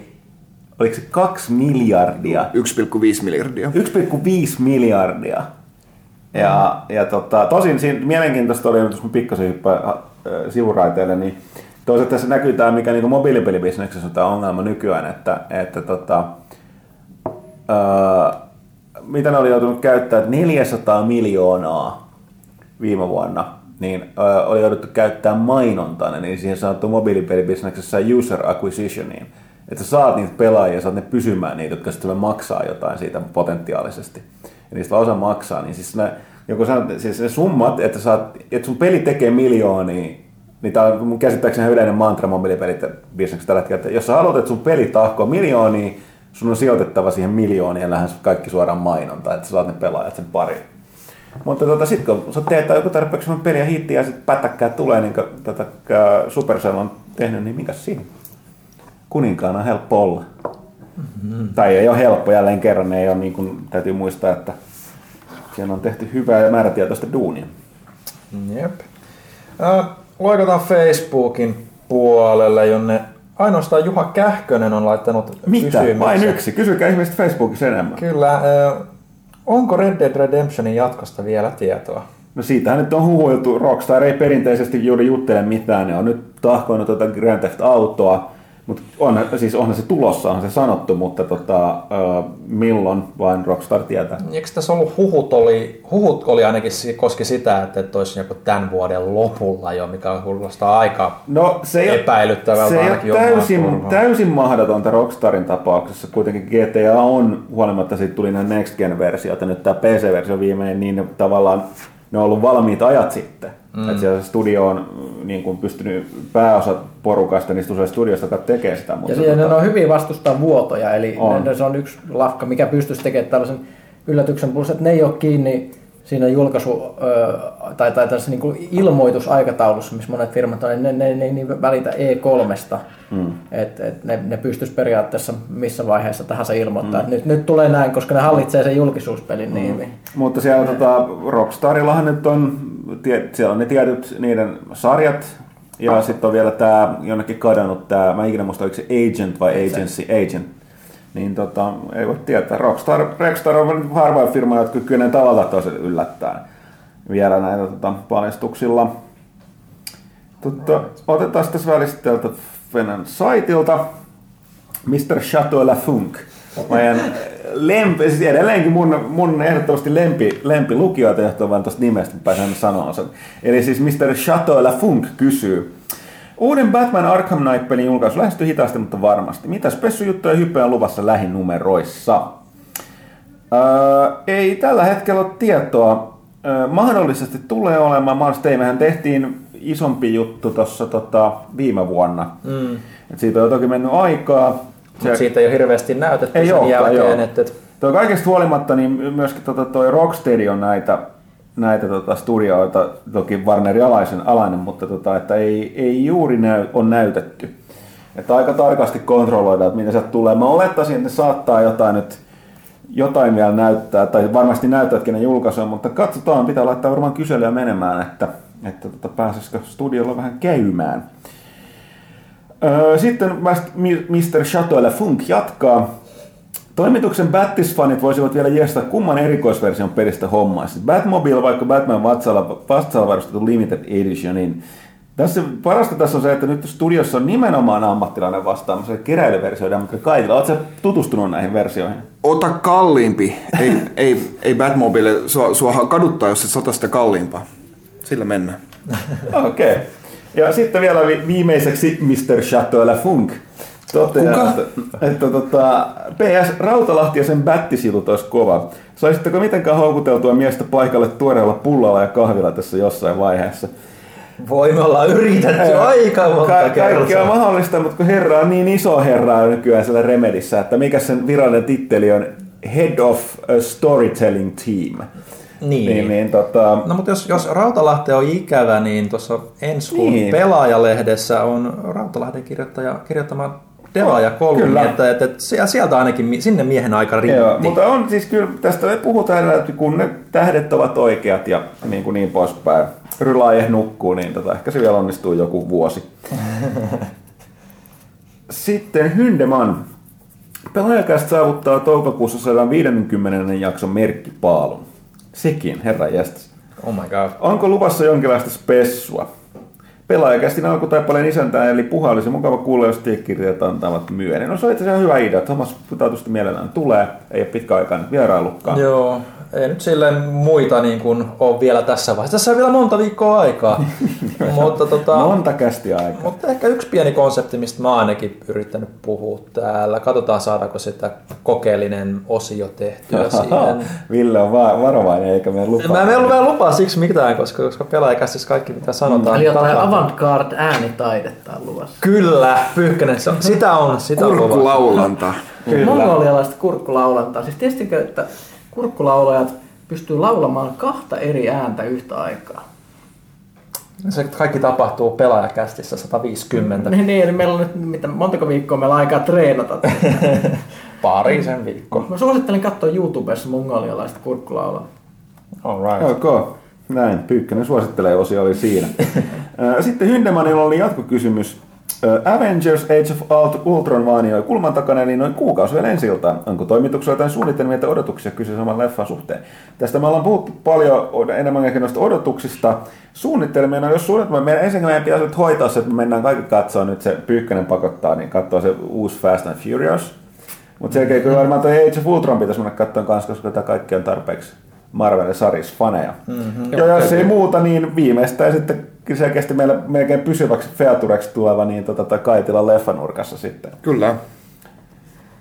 Ja sitten vielä Hyndeman toteaa loppuun, että pakko antaa kiitosta tapahtumarikkaista G T A Heist-videoista. Lisää näitä, jos aikaa ja motivaatiota riittää. Tosiaan, onko se kolmas osa? Se kolmas osa on, hetkinen, me äänitämme tätä keskiviikkona, joten torstaina hyvinkin mahdollista, että se on jo kehissä, ellei se sitten ole perjantaina. Ennen viikonloppua. Ja tosiaan me ollaan sanottu, että me yritetään mahdollisuuksien mukaan tehdä noita videot lisää, mutta tota, edelleen me ollaan aikaisemmin sanottu, että tässä on tämä kylmä pienen firman ää, toimituksen resurssien vähyys. Me tosiaan yritetään tehdä niitä lisää, me haluttaisiin tehdä lisää, mutta tota... No tää sanotaan, että nämä G T A-videot, nämä on... Nämä on aika iso työ ollut, niin kuin, koska, koska siinä on sekä mun että Pyykkösen pelikuva, jota on tunti tolkulla ja kun se on editoitu tolleen päällekkäin, sitten vielä spiikattu päälle, niin se on aikaa työlä siihen hyötyyn joo, nähden, mikä tästä, meillä on. Mutta... Joo, ja tästä nimenomaan suuri kiitos tuota meidän harjoittelijalle Iidalle, joka kyllä, on, ehdottomasti on, on sykkynnyt ja suorittanut sen suhteen. Joo, et, mutta et, mä vaan tarkoitin, että te tavallaan tässä vaiheessa täytyy sanoa, että kiitos, kiitos, mutta kiitos kuuluu tällä hetkellä kaikille tilaajille, koska hmm. tota, tota, ja niille saitin käyttäjille, jotka ei käytä adblockia, koska niiden, niiden avullahan me tota, näitä hommaa pyöritetään. Joo, että et, kyllä videoita edelleen tehdään, mutta ei ihan niin kuin varmaan tossa mittakaavassa enää. Vält- tai myöskin, toistaiseksi aina. Toistaiseksi aina. Siis a- ajan vähyys on se ongelma. Hmm. Kyllä, että vaikka Pyykkösen kanssa niin kuin yön myöhään sykittiin se Mannerlaata ja Karatemauri ja heidän, heille. Heidän, heidän kanssaan siellä, että et, kiitos heille tosiaan siitä, että jaksovat niinku kykkiä meidän kanssa niinku jonnekin kahteen asti yöllä, niinku, koska ei meillä ole aikaa muulloin pelata noita tuollaisia niinku videojuttuja. Joo, se on monin pelien yleensäkin se, että saa ihmiset kokoon, niin se on aina yllättävän haastavaa mm. nykyään. Et, ei, kyllä mä kaipaan semmoisia aikoja. Tietysti kun oli, oli pieni jamppa ja sitten vaan, hei, mä voisin pelata. Mm. Ja ka- ka- kaveri tuli sitten mukaan pelaamaan ja that's it. Mm. That's it. Kuulkaa, lapset ei school.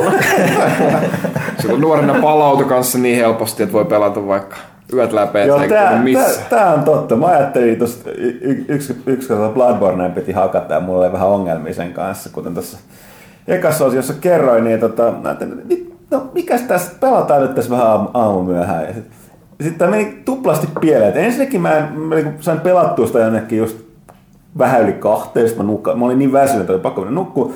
Sitten mä olin aivan kuollut, siis aivan totaalisen kuollut seuraavan päivän. Ei pysty enää. Se on, tää on ollut mulle kaikista surullista. Mä oon aina ollut yökukkuja. Mutta nykyään on sellainen, että tota, ei, että ei. Ei pysty. Älkää, älkää lapset, stay in school ja älkää vanhentuko. Nauttikaa ainakin siitä ajasta, mikä teillä on. Älkää nukkuko. Mä oon kuullut, että kasvavat nuoret ei tarvitse juuri lainkaan. Mikään mitä pelaajakästissä todetaan ei ole tieteellisesti pätevää. Kyllä. Paroni Pekugram synnyin neljästoista kuudetta hän toteaa. Mä en aluksi, mä, mä, mä, mä en tajunnut, että pitäis, eikö tämä vähän liian etukäteen, jos haluaa niin toivottaa hyvää syntymäpäivää, mutta toista, ahaa, tämähän on pelaajakästä numerosta neljäkymmentäkuusi, eli kyllä. Aivan oikein. Että osaa joku muukin heittää näitä tota, hyviä... hyviä tota... Plus täällä on myös mainittu, että Alfa Romeo sata neljäkymmentäkuusi Family Cardia tuo, niin kuin, löytyy myös niin kuin, Wikipedia, Wikipediasta, joo. Mutta ei nyt äksytä taivasta. Masentavaa sitten tuo mun nimikko pelaajakästä on numero kaksituhattakaksisataakaksitoista. Toivottavasti ei päästä sinne saakka. Tai toivottavasti päästään itse asiassa. Eikö niin päin? No, en tiedä, joo. Äh, mutta paremmin Pekogrammin on kysymys. Äh, vieläkö lukijablogeja julkaistaan saitilla? Ne on tällä hetkellä tauolla, mikä tietysti olisi varmaan hyvä mainita siellä varsinaisessa ketjussa. äh, mutta syytähän on pitkälti se, että siinä ei ole juuri tällä hetkellä niin kuin ihmisillä ollut intoa kirjoittaa sinne siinä määrässä, kun että niitä kannattaisi joka viikoittain, niin kuin meillä oli alun perin, niin julkaista. Joten nyt vähän yritellään elvytellä ja pohtia sitä, että miten se saisi tuota, toimimaan uudestaan ja uudella innolla tässä on vähän lähikuukausien aikana. Että pistäkää vaan tulemaan, jos lukijablogeja niin kuin haluaa tehdä. Kannattaa tällä hetkellä kirjoittaa hieman ajottomampia juttuja, jotka on niin aikaan sidonnaisia, niin niitä kyllä ruvetaan julkaisemaan tässä lähikuukausien aikana. Ja sitten Panek Pekugrammin vielä viimeinen kysymys. Missä lehdessä on ollut eniten painovirheitä? Täysin mainittaa sanaa. Me ollaan kyllä aika hyvin aina, aina niin jotenkin painovirheitä. Painovirheitä? Niin, siis... Mm. Ne, nämä on ihan yksittäistapauksia. Että niin kuin meidän, meidän ja jossain, jossain numerossa oli outo semmoinen väriongelma. Joo, mutta siis se oli nimenomaan pai, se oli painonvirhe. painonvirhe. Mä, juuri tätä mä hainkin. Jonkinlaisia niin kirjoitusvirheitä tai muita vastaavia, kun nekin kai on painovirheitä, niin kyllä se eka numero, eka numero sisältää ne kaikki, kaikista eniten ihan kevyesti. Äh, ihan, jos nyt pelaajaa ei oteta lukuun, niin otetaan meidän muut lehdet, eli Pelaa-lehti tai Ilmaisjakelulehti otetaan myös huomioon, niin siinä on varmaan pahin tämmöinen paino-painovirhe yhdessä numerossa, niin, niin oli ilmeisesti niin kuin noissa painotiedostoissa oli jotain niin kuin juttuja eri värissä niin kuin leijereissä, että, että meidän taittajatkaan ei sitä huomannut, vaan se meni painossa sitten vasta niin kuin ketuiksi, niin, niin se puolesta, puolet arvostelusta niissä ei ollut arvosanaa ollenkaan. Eli puolet niistä tähdistä niin vaan puuttu, että se oli, niin kuin, oli väärässä tasossa sen niin kuin taustan, taustan kanssa. Vaan vaikka ne nä- näkyi niille taittajille ihan normaalisti. Joo, taittu, mutta siis painossa ne tuli puolet arvosanoista puuttu, mutta se oli ehkä varmaan sitä ehkä niin pahin. Siitä ei voi pistää paremmin. Sitten meillä tietysti täytyy edelläkin sanoa, mä en muista, ollaanko sanottu ikinä sitä tarkkaan, mutta meidän yhdessä suht tuoreessa kannessa oli aika iso, iso tota, painokautta kirjoitusvirhe siinä. Mm, totta. Tähän yhteen. Siis olemme vihjattu siitä, mutta tota, mut, mut, mut, kukaan ei ole huomioinut sitä. Ehkä siinä on semmoinen kunnon salatehtävä, missä mm. jallu luuraa. Ne, nimenomaan. Sitten Jonne Antti Poika. Hieno nimi. Jonne Antti Poika, mä sanon senkin uudestaan. Hei, mitä mieltä olette P S Vita tulevaisuudesta? Anteeksi. Tukeeko Sony laitetta vielä jatkossakin ja onko siellä tuossa vielä pelejä? Olisi mukava kuulla keskustella konsolista. Kiitos hyvästä lehdestä podcastista. Kiitos siitä. Tota, ää, niin, no siis, mä olen aikaisemmin sanonut, että se Vitahan on aivan mahtava laite teknisesti ja niitä ominaisuuksilta. Ja onhan Sony, Sony on, monethan on sanonut, että Sony pitäisi niin kuin tappaa se ajat sitten. Mutta ne on hyvin yrittänyt tehdä sille kaikkea. On se niin kuin, mä oon itsekin herran käyttänyt sitä lähinnä toki itse myös tähän niin kuin remote playhin ja tollaiseen. Mutta mm. tota, en tiedä, siis kyllä niin kuin... Kyllä se on koko ajan ollut tähänkin mennessä läsnä, läsnä siellä Sonin noissa puheissa, mutta tota, ja pelejäkin on tullut. Niin joo, järjestelmäpäivitys nyt tuli myös tämän Pleikkari nelosen uuden, uuden myötä. Mutta että... tota, sen tulevaisuudesta, niin se ei ole kyllä, en uskalla mennä sanoa, että on mitenkään, mitä mä sen sanoisin? Ei se ole tunnu olevan pitkä. Liian yleensäkin, niin käsikonsoli on semmoinen alue, mihin kukaan ei juuri nyt tunnu haluaa kiinnittää hirveästi huomioon mobiilimaailmassa. Joo, että kyllä niin kuin triple A-luokan pelit Vitalla taitaa olla aika vähissä, mutta siis Japanissahan käsikonsoleilla, vaikka se sielläkään mitenkään niin kuin superisti myyjä on, on jäänyt kolme D S:n jalkoihin pahasti, niin, niin sille itse asiassa ilmestyi Japanissa jopa enemmän pelejä kuin kolme D S:lle. Mm. Kiitos äh, tämmöisten tota, no, hyvin pienen, pienen piirin, niin kuin, ehkä lievästi erottisten tämmöisten niin kuin graafisten no, videopelin novellien ansiosta, niin, niin se julkaisullista näyttää pitkältä kuin nälkävuosi, mm. mutta niin, ne ei hirveästi mm. vaan myy. Mutta toki... Mut et ei, ei, ei sitä laitetta niin kuin sen puolesta kuoppaamassa olla, vaikka se on, onko se nyt vuotta vanhempi kuin Wii U ja myynyt mm. vähemmän kuin Wii U. Niin sitten, muuten... sitten, sitten on huono tilanne, mutta... Olisiko tässä uusi Anglemilla Vitaa pitäisikin myydä? Mm. Uusi kuuma erottinen Vita. Mm. Ja, mutta kosketuspinnat edessä ja takana. Onneksi näiden ilmeet ei näy. Mutta tosiaan niin, ei siis silleen mitään, että, että tota, varsinkin kun peli, pelitarjontaa lännessäkin tulee hyvin, koska noin hirveän paljon näitä latauspelejä, mitä tulee, niin mona, monasti on tällaisia pienempiä indie ja muita julkaisuja, mitä tulee. Nyt, mä olin esimerkki, tästä oli tämä niin kuin Helldivers, eri, erinomainen peli, mitä on katsottu. Crossplay, crossplay, P S kolme, P S neljä ja Vita. Niin, tota, mm. tälleen. Mut et, tosiaan niin, kyllä se Vita valitettavasti kärsii vähän siitä, että se on jäänyt vähän tämän mobiiliajan varjoon, mutta tota... Ja se on aina ollut vähän sen, semmoinen fiilis, että se on, nyt kun se on niin vahvasti sidottu näihin kaikkiin crossbuy ja crossplay-juttuihin, mm. niin se tuntuu vähän semmoista lisälaitteilta, eikä, eikä, eikä omalta mm. konsolta. Joo, ja sehän on niin kuin Vitan ongelma ollut jo niin kuin alusta asti, että sillä niin kuin se sen oma niin kuin pelitarjonta on ollut hyvin... Niin tämmöistä isojen pelien ahtaamista pikkuruudulla, vaikka ne näyttääkin hyvältä, mutta jotenkin tavallaan Nintendo on vuosien varrella hallinnut vaan ton käsikonsolimarkkinoita, että sille tulee ne omat isot sarjat, mutta pienemmässä koossa sille, että ne niin tuntuu kuitenkin sopivan suurilta siihen käsialustaan niin huomioiden. Et, et Sonylta puuttuu tämmöinen niin kuin tietotaito vuosien varrella, tähän vasta toinen käsikonsoli niin varsinaisesti P S P:n jälkeen, niin niitä ei ehkä ihan löydy sitä samaa niin kuin mm. ajatusmaailmaa, mitä Nintendo on vuosien varrella. Niin, ajatusmaailma on se, että tehdään mahdollisimman tehokas ja sekä P S P että P S Vita oli ja on niin kuin teknisesti hyvin vakuuttavia laitteita, mutta et mm. sitten, sit, niin kuin, että onko sillä sit väliä, kun ne ei kuitenkaan vakuuta niin kuin käsiko- ei, kun kotikonsoleiden verran. Et, et, niin, et, ja se niin kuin varmaan monet niin kuin kolmannet osapuolet, myös Japanissa on huomannut sen, että et ei P S P jäljeltä, että et ei kannata tehdä näitä isoja sarjoja, Vita, P S P:lle, koska,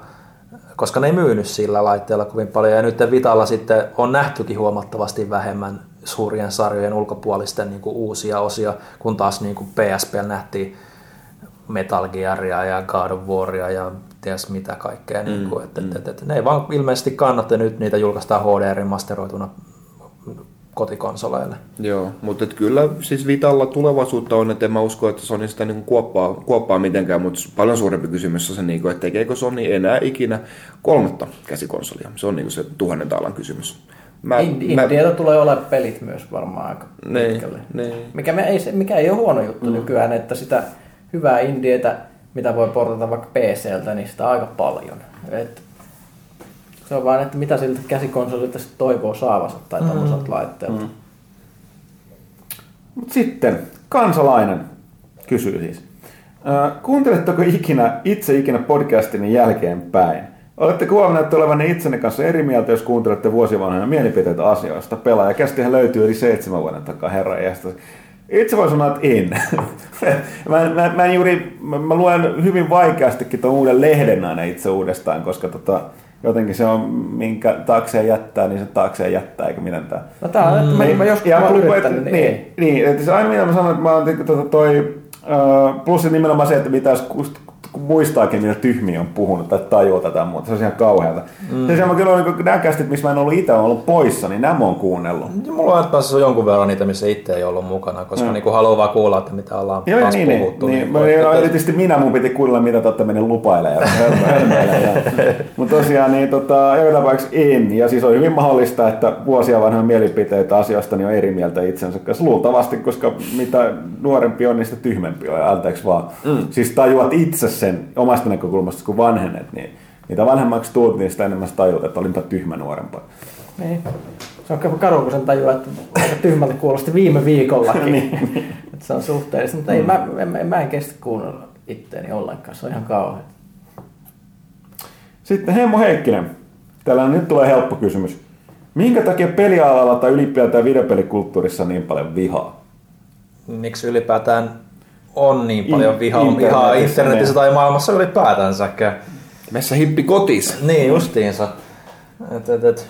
Pyykkönen, sä oot paljon kirjoitellut tästä, että minkä takia nimenomaan. Sä kirjoitit erinomaisen... Äh, minne sä kirjoitit sen kolumnin? Oliko se saitille vai lehteen vai jonkun mielipiteen tästä vihasta? Vai oli jääkö se koskaan julkaisematta sit sulta? Milloin? Milloin mä oon tämmöinen? Mielestäni mä puhun. Sä oot jossain puhunut jotain tästä videosta. Voisiko se olla uusimmassa pelaajan kolumnissa kenties? Öö, siinäkin, mutta tota... No ehkä, mä, mä en mä muista itse tehneeni tällaista, mutta se on aina mahdollista. Mutta en, en tiedä, ehkä...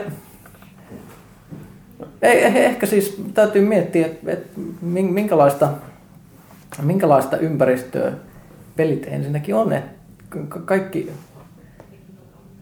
Voi sitä, että tässä täs, täs pääsisi todella syvälle, mutta jos läh- läh- lähdetään ensinnäkin siitä, että et, et, et pelit on semmoisena alakulttuurina ollut vähän sellainen...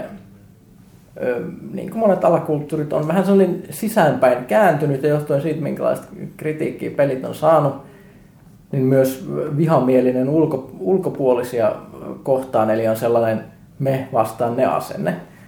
Mutta sitten sit, sit on vielä näitä, per, perinteisesti on ollut koneiden välillä on viha, koska jotenkin ihmeellisesti nämä firmat on saanut ihmiset uskomaan, että on ok vannaa uskollisuutta jollekin fucking kodinkoneen valmistajalle. Siis kun mietitään konsoleita, nehän on siis kodin elektroniikkaa, mutta mietin, mietin, mietin nyt minkälaista varmaan niin upo vastaa Electrolux-sodat. Vittu sä käytät Electroluxia, vittu homo. Siis tää, tää on se niin konsolisodat. Siinä Ele- Electroluxissa on paljon enemmän tehoja. niin. No mutta wow. ei, se, ei se nyt oikeesti niin kaukaa haettua, siis niinku, että miten niinku fanaattisia vaikka jotkut urheilufanit on. on siis, siis ihmiset... ur- urheilufanit tappaa.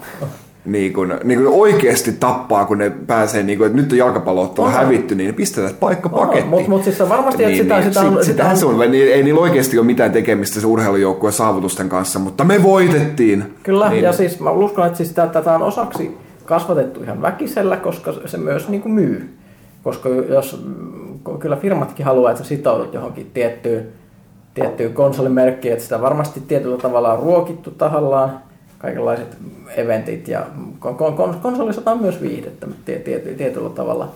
No, mutta siis tähän yhdistyy niin miljoona juttua. Sitten on toisaalta se, että et, et vaikka mä nyt hirveästi uskotkaan siihen, että et, et pelit, pelit jotenkin kasvattaisi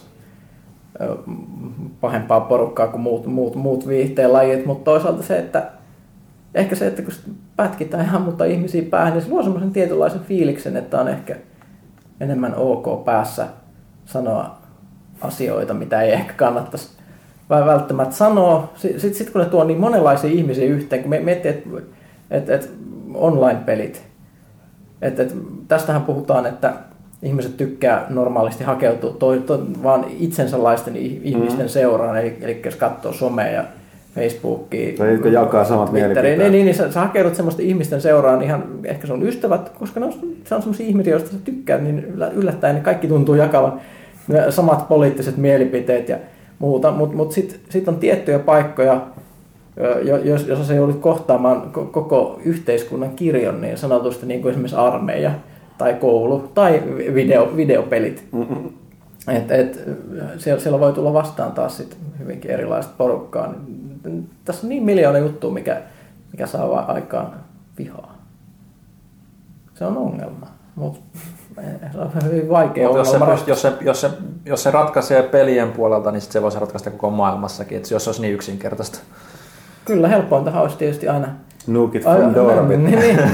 Se on toinen vaihtoehto, toinen vaihtoehto, että ihmiset oppis mystisesti kuuntelemaan toisia ja ymmärtämään toisten näkökantoja, mikä kuulostaa aika uskomattomalta. No juuri tässä koko aamun purkautuneena eilisestä taloyhtiökokouksesta, niin, niin voi sanoa, että se ei ole niin helposti sanottu kuin tehty, koska mullakin, pelit on ihmisten... mullakin murahimo nousi siellä aika korkealle. Pelit on ihmisten kohtaamispaikkoja, kun ihmiset kohtaa, niin tapahtuu asioita. Se on... Monenlaisia, joo.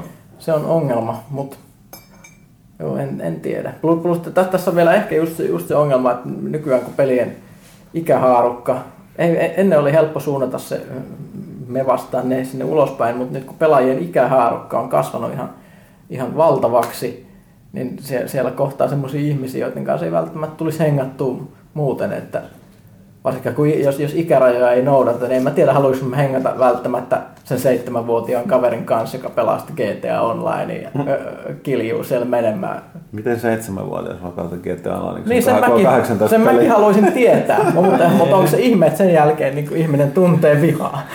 Mulla tosta, tosta noin, mä pistin Twitteriinkin tämän kuvan tosta, kun meidän, meidän rivarin pihalla, siellä on siis niin paljon lapsiperheitä, niin siinä oli joku skidi on niinku tommosilla niinku liiduilla kirjoittanut tota noin, siihen asfalttiin. Siinä on niinku piirustuksia ja muuten. Siinä on G T A V on siinä kanssa liiduilla pistetty siihen.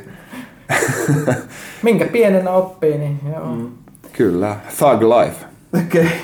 Mä opetin, mun täytyy kertoa mun näistä katuliiduista tämmönen juttu. Öö, joskus käytiin syömässä katu, katuliidut, siis ne on väriliidut, jotka on tarkoitettu betonin kirjoittamiseen. Niin, mä käytiin joskus syömässä hampurilaispaikassa, jossa, jossa sai semmoisen pa- paketin niin kuin lastenateriaan. Katsoin kuin Hesburgerilta ollut, että sieltä saisi paketin tämmöisiä liituja sitten, millä pystyi piirtämään. Ja sitten sit lähdettiin lasten kanssa ulos pihalle ja sitten mä rupesin, että mitä mä opetan ne piirtämään. Se oli, se oli hirveä mietintä. Kirkkovene. No, just näin. Tätä, tämä, tämä, halusin, halusin välttää tätä, joten no, lähdetään tietysti niinku kukista ja kaikkea tällaista muuta ja autoja ja muuta. Tämä on vähän tylsää. Sitten mä opetin nyt piirretään Elder Signia ja Yellow Signia ja sitten piirrettiin niitä ympäriinsä ihmiset ihmeteltäväksi. Ja niitä ihmiset, jotka ymmärtää monestakin ihmettä, mitä ihmettä, tänne kadulla on ilmestynyt Elder Signia ja tota, Yellow Signia. Mutta se on, se on vaan hyvän tekemistä, koska kaikki tietää, että iso Elder Sign piirrettynä johonkin suoja-aluetta mm. suurten muinaisten inkursioilta. Kannattaa. Oh, minkä nuorena oppii. Niin, niin, mm. Kyllä. Äh, Snaketus kysyy, tai itse sori, äh, Forever kysyy ensin pitkät kysymyksen, mutta otetaan tässä, että havahduin muistelemaan PlayStation yksi Command and Conquer Red Alertia. Eli kuinka siistiä oli rakentaa oma tukikohtaa, koota mieletön armeija, murskata pelkkä tekoäly, vihulainen kerta toisensa jälkeen. Tämä on kumminkin jäänyt ainoaksi strategiapelikseni, kun nyt P C-pelaajana heräsi mielenkiinto löytää vaihteeksi jokin jännä R T S-naksuttelu. Ongelmaksi nousi sen oikea löytäminen Steamista. Genreä en ole seurannut, että sotunaiset pelivideot vain säikyttävät, kun äkkiseltään meno näyttää tiedon puutteeni vuoksi niin monimutkaiselta. Siispä lyhyesti, mikä yksin pelattava R T S-peli mahtaisi toimia parhaiten genren nyypälle. Ja tähän Snaketus on vastannut erinomaisen vastauksen Red Alert kolme. Sen saa Steamista pilkkahintaa toimii modernilla koneella ongelmitta. Valitettavasti tässä on myös vähän käynyt F P S-pelien suhteen, että niin mitkä, missä yhdessä vaiheessa niin joka toinen peli, mitä ilmestyi markkinoille, oli P C-peli, F P, P C F P S-peli ja se joka toinen oli sitten P C:n R T S-peli. Mutta mulla on mulla nää, vastausta. Joo, mä tiedän, mä, tiedän, mä vaan pohjustan sanomaan sieltä, että, että mun kummallakin kävi vähän sellainen, että tämä valtava yli, ylitarjonta kyllä niin kuin aika paljon söi itseään ja nyt jäljellä ei ole. Ja R T S on vähän jäänyt, että siellä ei oikeastaan ole mitään muuta isompaa kuin joka on tietysti tosi hyvin tehty ja mä oon pitänyt niistä kampanjoista tosi paljon, että tämä StarCraft kaksi. Että sehän nehän on ihan huikeita yksinpelikokemuksia, vaikka tietysti on tehty ihan esport siinä asti monin peliin. Ja sitten vähän vanhempaa R T S, nämä kaikki löytyy Steamista, on toi äh, Dawn of War yksi, mikä perustuu just tähän tällaiseen alkuperäiseen R T S-menoon. Ja mä tiedän, että Pyykkönen aikoo sanoa tällaisen aika äskettäin julkaistun pelin. Itse asiassa en. Mä, mä, mä, olisin, mä olisin myös voinut lisätä tämmöistä vanhoista. Company of Heroes on hyviä, ah, joo, hyviä totta, R T S, joo, joo. Tämmöisiä sinemaattisia toisen maailmansodan. Siinä saa rakentaa tukikohtaa, mutta pääasiassa niillä taisteluilla, jotka mm. näyt, näyttää tosi hyvältä. Mutta kun, kun sanottiin tässä, että rakentaa tukikohdan ja rakentaa valtavan armeijan murskaa vihollisen, niin mitään peliä, missä saisi rakentaa valtavamman tukikohdan tai valtavamman armeijan, ei ole olemassa kuin Supreme Commander ja sitten sen laajennus Force Alliance. Mm, mutta ne, mut ne, ne on vähän vanhemmasta päästä. Öö, no ne on jonkun verran, mutta siis ne tuli silloin, olisiko ne ollut, mikä se nyt oli, Windows Vistan alkuaikoina tai jotain, jos miettii tätä ajallisesti. Mm. No, mutta siis niin, niissä on se, että siis armeijoiden määrät on, on ihan, tai siis niin kuin pää, pääluvut on sellaisia, että siellä puhutaan kolminumeroisista luvuista niissä yksiköissä ja tukikoodat on ihan käsittämättömän isoja. Sä voit rakentaa ihan hirveitä tykkejä, joilla ammutaan kilometrien päähän, jotka tuhoaa kaiken semmoiselta tietyltä radiokselta, ja rakentaa valtavia robotteja, jotka tuhoaa kaiken. Ja kaikki, kaikki on isompaa. Ja ne, ne, ne toimii varmasti myös ihan jees nykykoneilla, missä on enemmän tehoa ja Silleen, että et siis ju, just se, että kun sä haluat, haluat todella murskata porukkaa ja todella, rakentaa jotain todella isoa, niin silloin se on Supreme Commander ihan ehdottomasti. Mutta se, se ei ole ehkä nyypälle, mutta kyllä nyyppäkin voi oppia. Mm. Mutta sitten pitäisi tämä Grey Ghoul, joka mun mielestä edelleenkin aivan käsittämättömän tyhmästä nimestä huolimatta, vaikka tiedänkin mihin se viittaa, niin tota, tämä vanha petroglyf, eli vanha nimenomaan ja Red... red No joo. So, eikö Redwood, eikö mitään? Red Shore Studio siinä? Eikö Westwood? Westwood, joo ja siis... Se, siis eli nimenomaan Command and Conquerin Conquer porukkaa, mutta siis joo, mä en välttämättä sitä vaan lähti silleen niin, että se on aika vaikea heti okay. alusta alkaa. Se on enemmänkin ihmisillä, jotka on pelannut tätä genreä aikaisemmin ja sitten haluaa vähän muistella.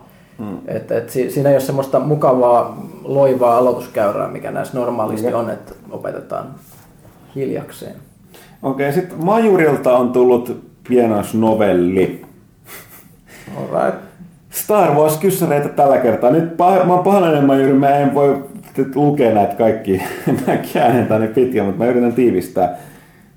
Öö, eli missä järjestyksessä teidän mielestänne elokuvat, siis täytyistä elokuvat pitäisi katsoa? Kronologisessa vai elokuvien julkaisemisjärjestyksestä? Jos katsoo ensimmäistä kertaa, kronologi... Ei kun siis julkaisujärjestyksessä, nimenomaan julkaisujärjestyksessä. Jos on pakko katsoa kaikki sillä jälkeenpäin, niin ehkä se kronologinen on ihan hauska. No. Mutta tässä on, täs on tällainen, mä juuri sanoin, että netissä on kuulemma tällainen, mikä mulle ihan uutta ja kuulostaa, kuulostaa mielenkiintoiselta, niin sanottu flashback-tapa. Eli ensin katsotaan alkuperäisen trilogian, tai siis vanhan trilogian, eli episodit neljä ja viisi, eli New Hope ja uh, Empire Strikes Back. Mutta sen jälkeen tehdään ikään kuin pidennetty flashback menneisyyteen ja katsotaan koko uudempi trilogia. Ja vasta sen jälkeen katsotaan episodi kuusi eli, eli, eli palo. Let me get this straight. Sä haluat katsoa kaksi erinomaista elokuvaa, sitten niin kun nukkuu seuraavat kuusi kahdeksan tuntia ja sitten katsoo Jedin paluuta. Mm, joka on kuitenkin alkuperäisen trilogian kuitenkin niistä wow. huono. Eli, eli sä haluat katsoa, no se on siinä mielessä, että sä mm. katsot kaksi hyvää elokuvaa ja sitten neljä niin kuin huonompaa elokuvaa putkeen. No Jedin paluu on läheskään samalla viivalla. No ei, eikö sekin. Niin kuin, no, se ei verrattuna niihin, tähän uuteen trilogiaan. Niin on, on, niin, niin ja se, siinä on kuitenkin tiettyjä osia, mitkä on hyvin oleellinen osa tätä trilogiaa, mm. eli tämä ratkaiseva lightsaber-taistelu. Se on vieläkin, se on tänä päivänäkin huikea. Ja itse asiassa avaruustaistelu on myös ehkä se mm.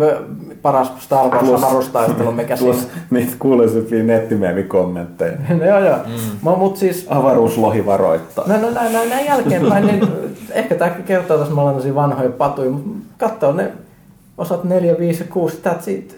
Ei mulla ole... Mulla ei ole semmoista fiilistä, että mä olisin kostunut millään tavalla siitä, että mä katoin ne kaikki hemmetin prequel-elokuvat vielä ensi illassa. Elokuvissa aina jotenkin oli, että nyt se varmaan, nyt, nyt se on tosi hyvä tällä kertaa. Että se Phantom Menace nyt oli vähän huono, mutta kun tätä Attack of Clones nyt lunastaa, no ei lunastaa, no ehkä se viimeinen, no ei. Että sit jää vaan semmoinen paha mieli, että mä en... Mulla on tietysti ei. se aina, että mä en ole ihan noin vanha patu, että silloin kun mä oon nähnyt... prequelit, niin mä oon ollut vielä kuitenkin suht nuori ja niin kuin, tavallaan se on sekoittunut siihen, että on katsonut Star Warsia skidinä ja niin poispäin. Että se niin kuin, ei tavallaan sillä niin kuin, erottele niitä enää prequeleina ja sequeleina sillä tavalla, mutta niin kuin, kyllä kun jälkeenpäin on katsonut, niin onhan se niin kuin, toki se taso niin kuin, ero todella huomattava. Mutta silloin kun ekan kerran näki kaikki Star Wars prequelit, Episodi yksi oli pettymys ihan, ihan selkeä, paitsi oli siinäkin hyviä kohtauksia jotenkin siellä loppupäässä, kun ne kaikki taistelut, ne valomiekkataistelut oli ihan sairaan siistejä verrattuna tosi staattisiin niin kuin vanhan, vanhan trilogiaan. Ei! Niissä on. Ei, ei! Siis vanhassa elokuvissa on se, että niissä viittaan ei... enemmänkin siihen ensimmäiseen, jossa on kylpytakissa oleva Obi-Wan Kenobia ja robotti. No okei, no se, se, on, se on ihan kauhean. Siihen, siihen mä olen viittaan, en, en suinkaan Empire Strike Backin ja Inin koska ni, ni, niissä on tunnetta. Niissä on tunnetta. Ja, ja, ja sitä tuntuu, että sillä on jotain merkitystä, miksi ne taistelee. Mm-hmm. Ne prequel-taistelut on sellaista, vähän niin kuin näkisit kavereita, että olisi kapoeira-esitys kadulla, että ne pyörii silleen ja musiikki soi, mutta sillä ei ole mitään merkitystä kenelle. Mm. Paitsi liian Neesonille. He died! Kovaa shit. Mutta mut, mut, mut silloin tosiaan kyllä mä niinku, et henkkoht pidin, että jokainen prequel oli edellistä parempi silloin ennen aikaa. Nykyään, nykyään niinku kolmosen pystyy katsomaan irvistämättä kyllä edelleen. Et se on niistä selkeästi paras ja siinä on parasta. I have the high ground!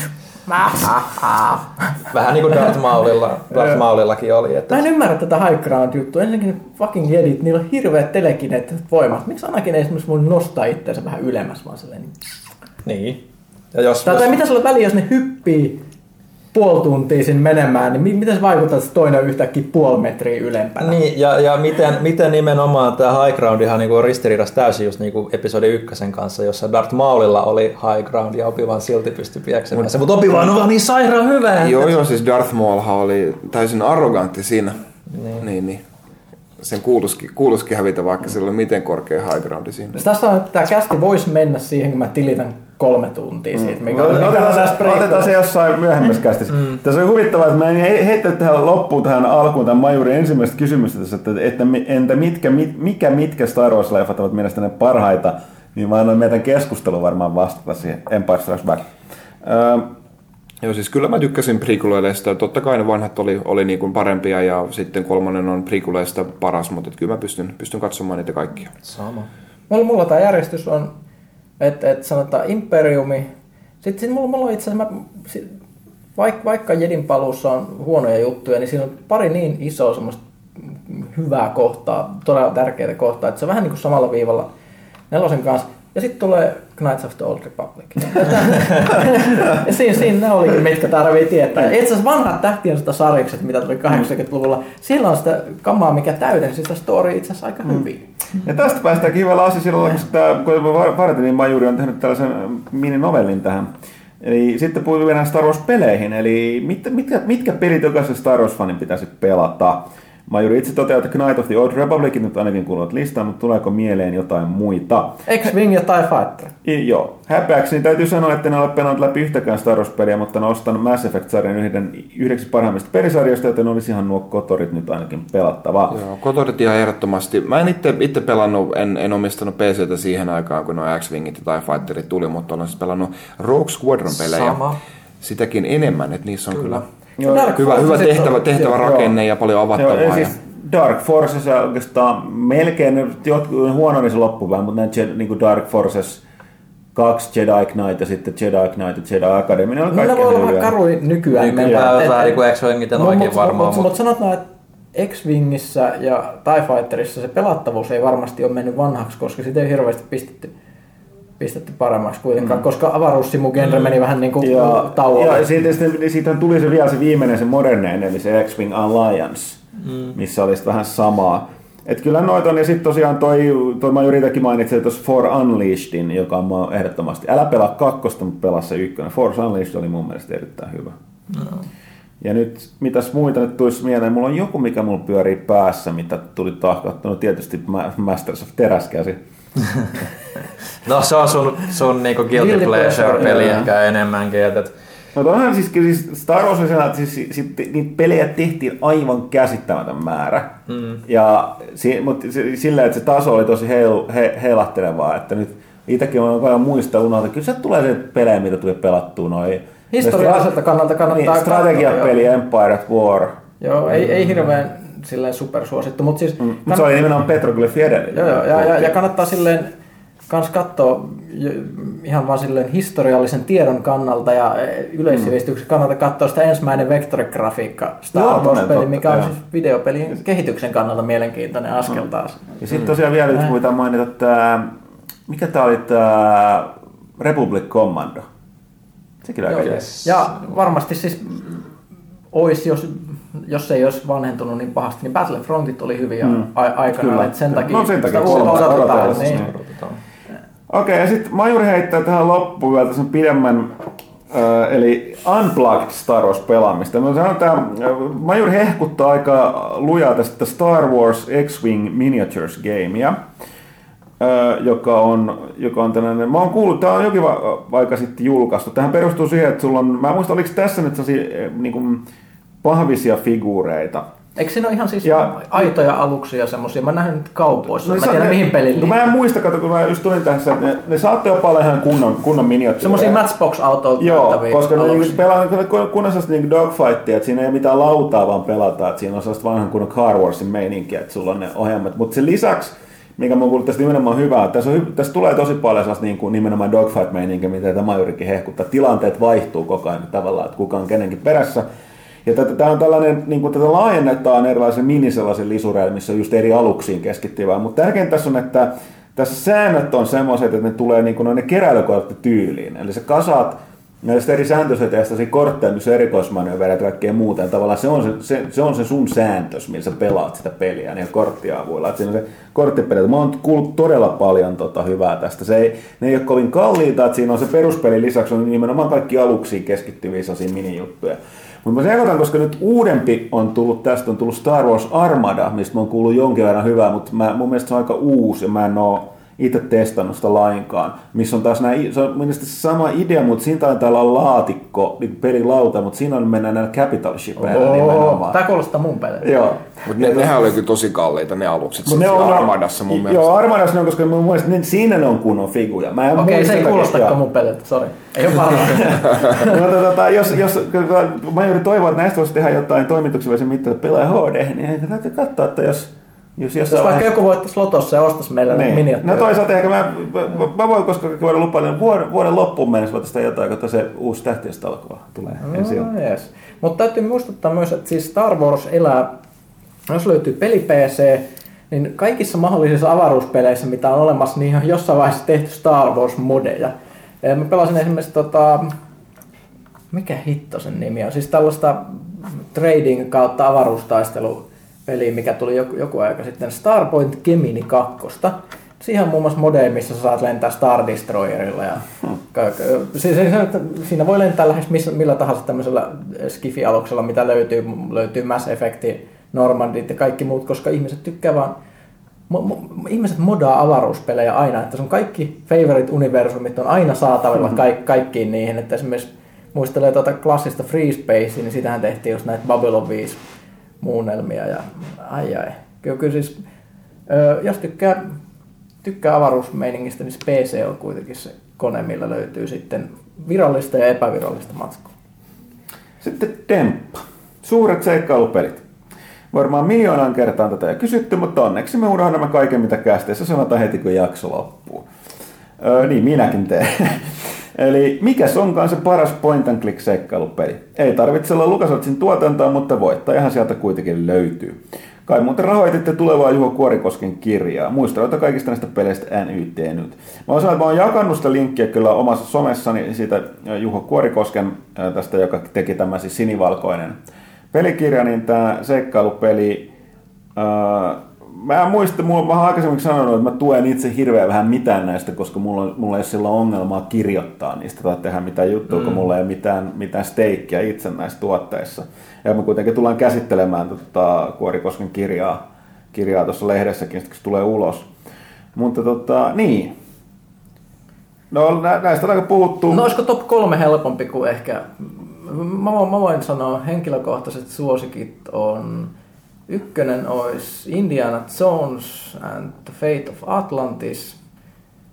Kakkonen, tää voi tulla vähän, vähän, vähän kulman takaa, mutta Quest for Glory kakkonen. Ja sitten The Longest Journey kolmantena. Mutta Quest for Glory kakkonen, siinä on peli, josta yleensä ei puhuta, kun puhutaan suurista seikkailupeleistä. Se oli en, ensimmäisessä Quest for Gloryssa, joka oli siis Sierran näitä, näitä, näitä mä en edes keskivaiheen pelejä, niin se oli sankari, joka tulee saksalaiseen, se oli ihan selkeästi saksalainen pikkukaupunki, susta tulee sankari, sä voitat pahan noidan ja para, öö, tämmöisen, niinku, öö, mikä tämä nyt onkaan, maantie, maantierosvotyypin ja sen joukon, ja sitten susta tulee sankari, jonka jälkeen todetaan, että okei, nyt sä siirrät sun savein seuraavaan peliin, koska tää oli niinku Mass Effect, tämmöinen protoversio tosissaan, mm. että save siirtyi. Ja sitten siirryttiin tämmöiseen Arabian Nights-meininkiin, jossa lennettiin lentävällä matolla Arabiaan, ja sitten susta tuli siellä, siellä sankari, piti, piti voittaa paha djinni ja muuta. Ja siinä oli hienoin kopiosuojaus ikinä. Eli se pelin kaupunki oli semmoinen käsittämätön sokkela täynnä semmoisia kujia, kun voitte kuvitella semmoisen, no just tämmöinen satujen arabialainen kaupunki, eli, eli paljon tämmöisiä ruskeita rakennuksia, jossa, jossa sä pyörit menemään. Siellä oli paljon mestoja, mutta sä, jotta sä pääsit mihinkään, niin piti kulkea ihan käsittämätön määrä semmoisia sokkeloisia katuja, ja kartta tuli ainoastaan sen pelin mukana silloin. Joten jos sä halusit tehdä jotain, sä et välttämättä ikinä edes löytänyt kauppaa tai mistä, mitä mistä saat tehtäviä, koska se, se, se oli semmoinen sokkelo, jossa piti kynän kanssa katsoa, että menkään vasemmalle oikealle, vasemmalle oikealle. Et, et, et se oli aika, aika mielenkiintoinen kokemus. Monet saattaa kuulostaa erittäin, että vanhinpäin niin kuin ihan sattuneesta syystä niin kuin tänä päivänä sanoa, että monet kopiosuojaukset on vaikeampia näille pelin rehellisesti ostaneille kuin niille, jotka sen piratoi. Tässä D R M:stä puolta, mutta ihan kuulostaa nimenomaan old school -versiolta, että on ihan niin kuin jos piratoit sen, niin ehkä se peli saattoi pelata läpi, mutta niin kuusi lakkoa. Niin, niin, mutta ei, ei sitä kovin helposti tehty pelaa, niin, kun pelaamista on tehty kovin helposti sillä ostajallekaan. Ei, mutta silloin kun oli semmoinen pieni, niin mä ajattelin, että ei, ei se haitanut, koska se oli semmoinen fiilis, että tämähän on iso kaupunki, että totta kai mulla pitää olla kartta, kun mä suunnistan siellä, että se ei sillä tavalla jostain syystä häirinnyt. Sen pelissä pystyi myös ratsastamaan dinosauruksella. Sitten siellä oli kaikista parasta, että jos olit, kun siinä oli eri hahmoluokkia, niin jos, jos olit velho, niin sä pystyit löytämään sieltä pelistä käyttämällä sun Detect Magic-loitsua, niin se vähän niin kuin pystyi johdattaa sua niitä katuja pitkin semmoiseen, kun sä lopulta tulit semmoiseen paikkaan, mikä oli vaan umpikuja. Pystyt taikamaan sitten semmoisen oven esille, ja siellä paljastui salainen taika-akatemia, jossa se joudut ratkoa semmoisia todella hämäriä putsleja käyttämällä erilaisia loitsuja, jos piti. No, se oli, se oli, se oli todella outo. Ja sitten sit sait niinku arvosanaa, että nyt sä oot now you're true wizard. Se oli hienoa. True wizard Harry. Okei. Okay. Mä en tiedä, löytyykö meitä keltään yhtä huikeita muisteluita tässä, että tota... Mä härityskin muistan ne pelit, mutta kyllä mun, mun ykkösen menee varmaan Police Quest. Mä vaan ne tapahtumat, niissä on mulla vähän sekaisin. Se on yksi, kaksi tai kolme. Mutta sitten se ykkönen just sen takia, että se oli muistettakin niin, tavallaan niin kuin armottoman myöskin kuivaa poliisityö totemista. Poliisin piti, arki. Niin, että se, ku, ku, kuinka piti oppia poliisiarkeen kantapään kautta, koska se käsikirjoittaa. Et, mun mielestä se oli, eikö se ole tekijä? Niin, niin Daryl Gates. Niin, niin entinen oikein, siis poliisi ja toi, eikö se ole tuon Los Angelesin entinen? Kaveri, joka muistetaan Rodney Kingman lakoista. Niin, se on poliisijohtaja tai päällikkö, mutta tosiaan niin, että just se, että muista aina tarkistaa auto ennen kuin lähdit ajamaan, pyörit ympäri ja sitten se pidätät sen rattijuopon ja sen ajaminen oli aivan törkeä vaikeeta. Jos koskaan vedit aseen esille, niin muista täyttää oikea lomake tai tulee game joo, over. Joo. Ja kaikki mahdolliset varmistus ja muita. Nimenomaan sitten se rattijuopon kanssa niin pitää muistaa lukea oikeudet. Mutta parasta on se, että niin se oli, että sääli on sairautta. Että jos se palittelee muuta, se on tämmöinen känninen urpo ja muuta, ajanut puuta päitälle. Niin jos sä annat arvonkäden oikeustila, että sä laitat käsiraudat sen eteen ja taakse, niin sit se käy sun kimppuun siinä autossa, että se oli silleen oikein kunnon. Mutta se oli mun parhaat muista, mulla oli noin Police Quest ykkösestä, tuultavasti kakkosesta. Ja sit, sit tulee tietysti joku Lucas Artsin, öö, varmaankin, varmaankin toi joku Monkey Island ykkönen. Monkey Island ykkönen olisi mullakin ja, ollut melkein. Ja, mutta sit kolmanneksi tulee tota toi... Mutta eikö minä sanoa, kun King's Quest, mä muistan niistä niin vähän, jopa Star, Star Questeista, jotka oli kanssa Roger Space Quest. Se oli Space Questeista. Et ne putoaa, mutta mä vedän hatosta kanssa, tää kun meillä Lucas Artsin ehkä tää ylläri. No toihan, mä enää muista, toihan ei ollut point and click enää toi Grim Fandango. Ei ollutkaan. Ei ollutkaan, mä en vaan sanonut sitä, mutta mut sanon... se on seikkailopeli kyllä. No muuten se on edelleen mun ykkönen toki, mutta jos, jos otetaan kunnon point and clickiin, niin sit tulee tota toi... Toi, toi, toi... Mikä tämä on? Chuck, Chuck, uh, Chuck McCracken ja Alien Mindbenders. Ja huomatkaa muuten Pyykkönen, kun olen ihan tehty, kukaan ei sanonut Maniac Mansionia tai... En mä tiedä, mä en ikinä oikeastaan pitänyt siitä. Mulla on just se... Tässä on vasta kaksi tyyppiä vastannut. Okei, niin sorry, pitää vuoden. Mulla siis mä harmittaa, että mä sanon Monkey Islandia toisaalta, koska jos pitäisi yksi, yksi tommonen peli valita, mistä esimerkiksi jos ihminen, joka ei ole pelannut tuota genreä ja pitäisi lähteä, niin kyllä se sinänsä oli hieno, koska siinä on täydellinen dialogi, sellainen tosi mukava tunnelma, mikä tulee sitten tietysti musiikkityylistä ja se, semmoinen, että se, se, se on ehkä paras intro, mitä mä halu, jos haluaisin antaa ihmiselle tähän genreen, niin se on sellainen, että mä ikinä lähtisin esimerkiksi noista Sierran peleistä.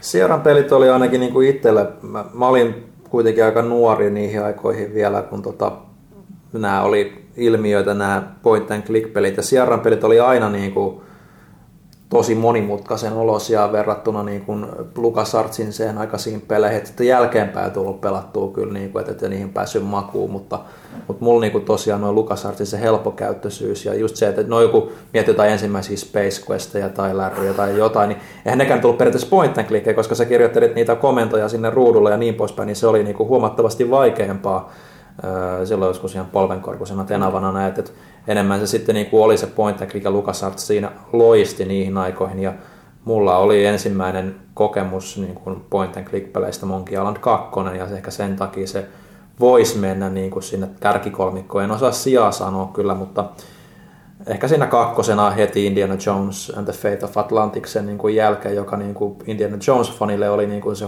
semmoinen niin kuin oikeasti, että hei, tämä on se nel- nelosleffa, mitä ei ikinä tullut, eikä ole tullutkaan tähän päivään mennessä. Se on peli, joka tuntuu siltä, että se vois, siinä on niin hyvä story ja niin hyvä tunnelma, että se voi, tuntuu siltä, että se voisi hyvin olla se kadonnut elokuva. Se ei yhtään häpeä millään tavalla siinä leffojen seurassa, päinvastoin. Joo, kyllä, se on, niin kuin, vaikka, kyllä mä nyt pystyn katsomaan tuon nelosleffan ja eniten mua just häiritsee ne alienit siinä, niin kyllä toi Fate of Atlantis, jos siitä olisi niin kuin saanut elokuvan mieluummin, niin olisihan se ollut huomattavasti parempi.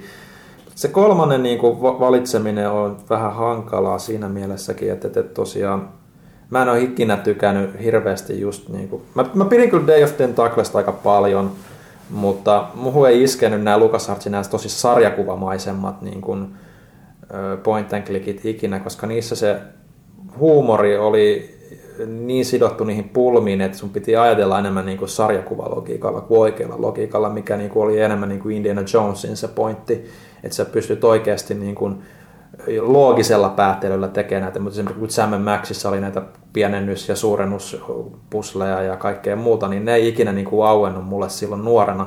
Nykyään voisi olla ehkä tilanne toinen asia, mutta Day of Tentacle ehkä oli sitten, sitten tavallaan, että se huumori olisi niin hyvin kirjoitettu siinä, että se, se voisi olla, mutta mä vedän kolmosen ihan hatusta, Phoenix Wright, Ace Attorney. Se on hyvä valinta. Mutta mun on pakko lisätä, mä lisäsin jo Monkey Islandin neloseksi. Pakko, pakko lisätä vielä vitoseksi, jos nyt joku sattuu kuuntelemaan ja haluaa lähteä tutustumaan tähän genreen. Gabriel Knight yksi, josta tuli jonkun aikaa sitten myös remake, remake-versio. Se oli se semmoinen vakava, aikuisempi Sierran seikkailu silloin, kun ne oli, ne oli siirtynyt. Öö, mä itse asiassa siinäkin taisi vielä joutua kirjoittelemaan, jos mä en ihan väärin muista, koska sinne joutui kyselemään niitä hämäriä no. ranskalaisia termejä voodoo-kauppialta ja muut, mikä, no. mikä pikkujonne aika yllättäen hiostutti, kun piti keksiä, miten, näitä, miten näitä ratkotaan. Mutta siinä oli se, se, että se on niitä yksi harvoista näistä, mitkä sijoittuu oikeaan paikkaan, eli New, New Orleansiin, mikä, mikä tuntui tosi, tosi jotenkin realistiselta. En mä tiedä, mikä, mikä siinä oli, mutta se oli sellainen vähän niin kuin poliisikeissi enemmän tai, tai tällainen etsivä keissi. Broken Sword oli ainakin myös ne ekat, niin kuin, mitä mä pelailin joskus. Niin ne se on hyvin samanhenkisiä. Se on hyvin samanhenkisiä, mutta just niissä oli kanssa, että se oli enemmän niin kuin se niin kuin oikea logiikka, ei sarjakuvalogiikka. Ja mitä sanotaanko Janne, Janne Koolelle Jannek? Mä nimetän jatkossa Jannep ja Jannek, mutta Jannekin vuoro. Joo, mulla tuli mieleen tässä näin, niin kun mä tekisin niin kun vähän hidastetussa vaalitentissä. Hei anteeksi, nyt on mun vuoro puhua.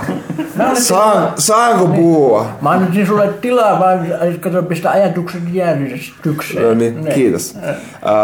Minun lempi point and click -peli on Maniac Mansion kaksi, Day of the Tentacle. No niin. Et, et, niin kun siinä missä niin kun ykkönen, ykkös, ykkös Maniac Mansion vähän, vähän ankea, ankea tota, no, oli, jo, oli jo silloin aikoinaan ja, ja nyt varsinkin, mutta et kakkonen on, on, tota, no, se on mun mielestä hauskin videopeli, mitä koskaan on tehty, että se on niin, niin hyvin, hyvin kirjoitettu ja, ja tota, on sitä niin kun historiallista läppää ää, siellä menneisyydessä mm-hmm. ja sitten on hyvää tämmöistä skifihuumoria tulevaisuudessa ja, ja, ja siinä, on, siinä on kaikkia. Loistavasti ääninäytelty kaikki hahmot ja tykkään kyllä. Öö, mutta täytyy, täytyy tunnustaa, että mä en, sit niin kun, mä en Monkey Islandeja silleen niin kun aikanaan pelannut, mä vaan kattelin, kun isot, isot pojat pelasivat, enkä mä saanut koskea niihin. Ne ei, ne, mä, en, mä en pystynyt silleen bondaamaan niiden kanssa, mun tarvitsee sanoa vähän niin kun tuorempia, mitä mä sitten olen oikeasti myös pelannutkin. Niin, niin tota noin, sanotaan kakkoseksi ja kolmoseksi vaikka Full Throttle ja The Dig.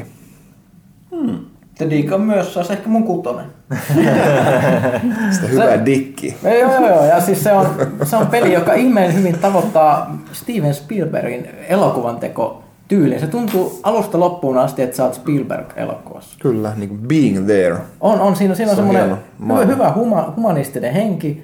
semmoinen, mikä skifipeleistä yleensä puuttuu, se on aito sense of wonder, että tunnet olevas jonkun suuren mysteerin äärellä, kun mennään, mennään avaruuden kaukaisiin kolkkiin. Ja siinä on semmoinen fiilis, että koko ajan on löytymässä jotain todella, mikä muuttaa ihmiskunnan kohtaloja tälleen. Että se, jotenkin se, että se on semmoinen optimistinen peli.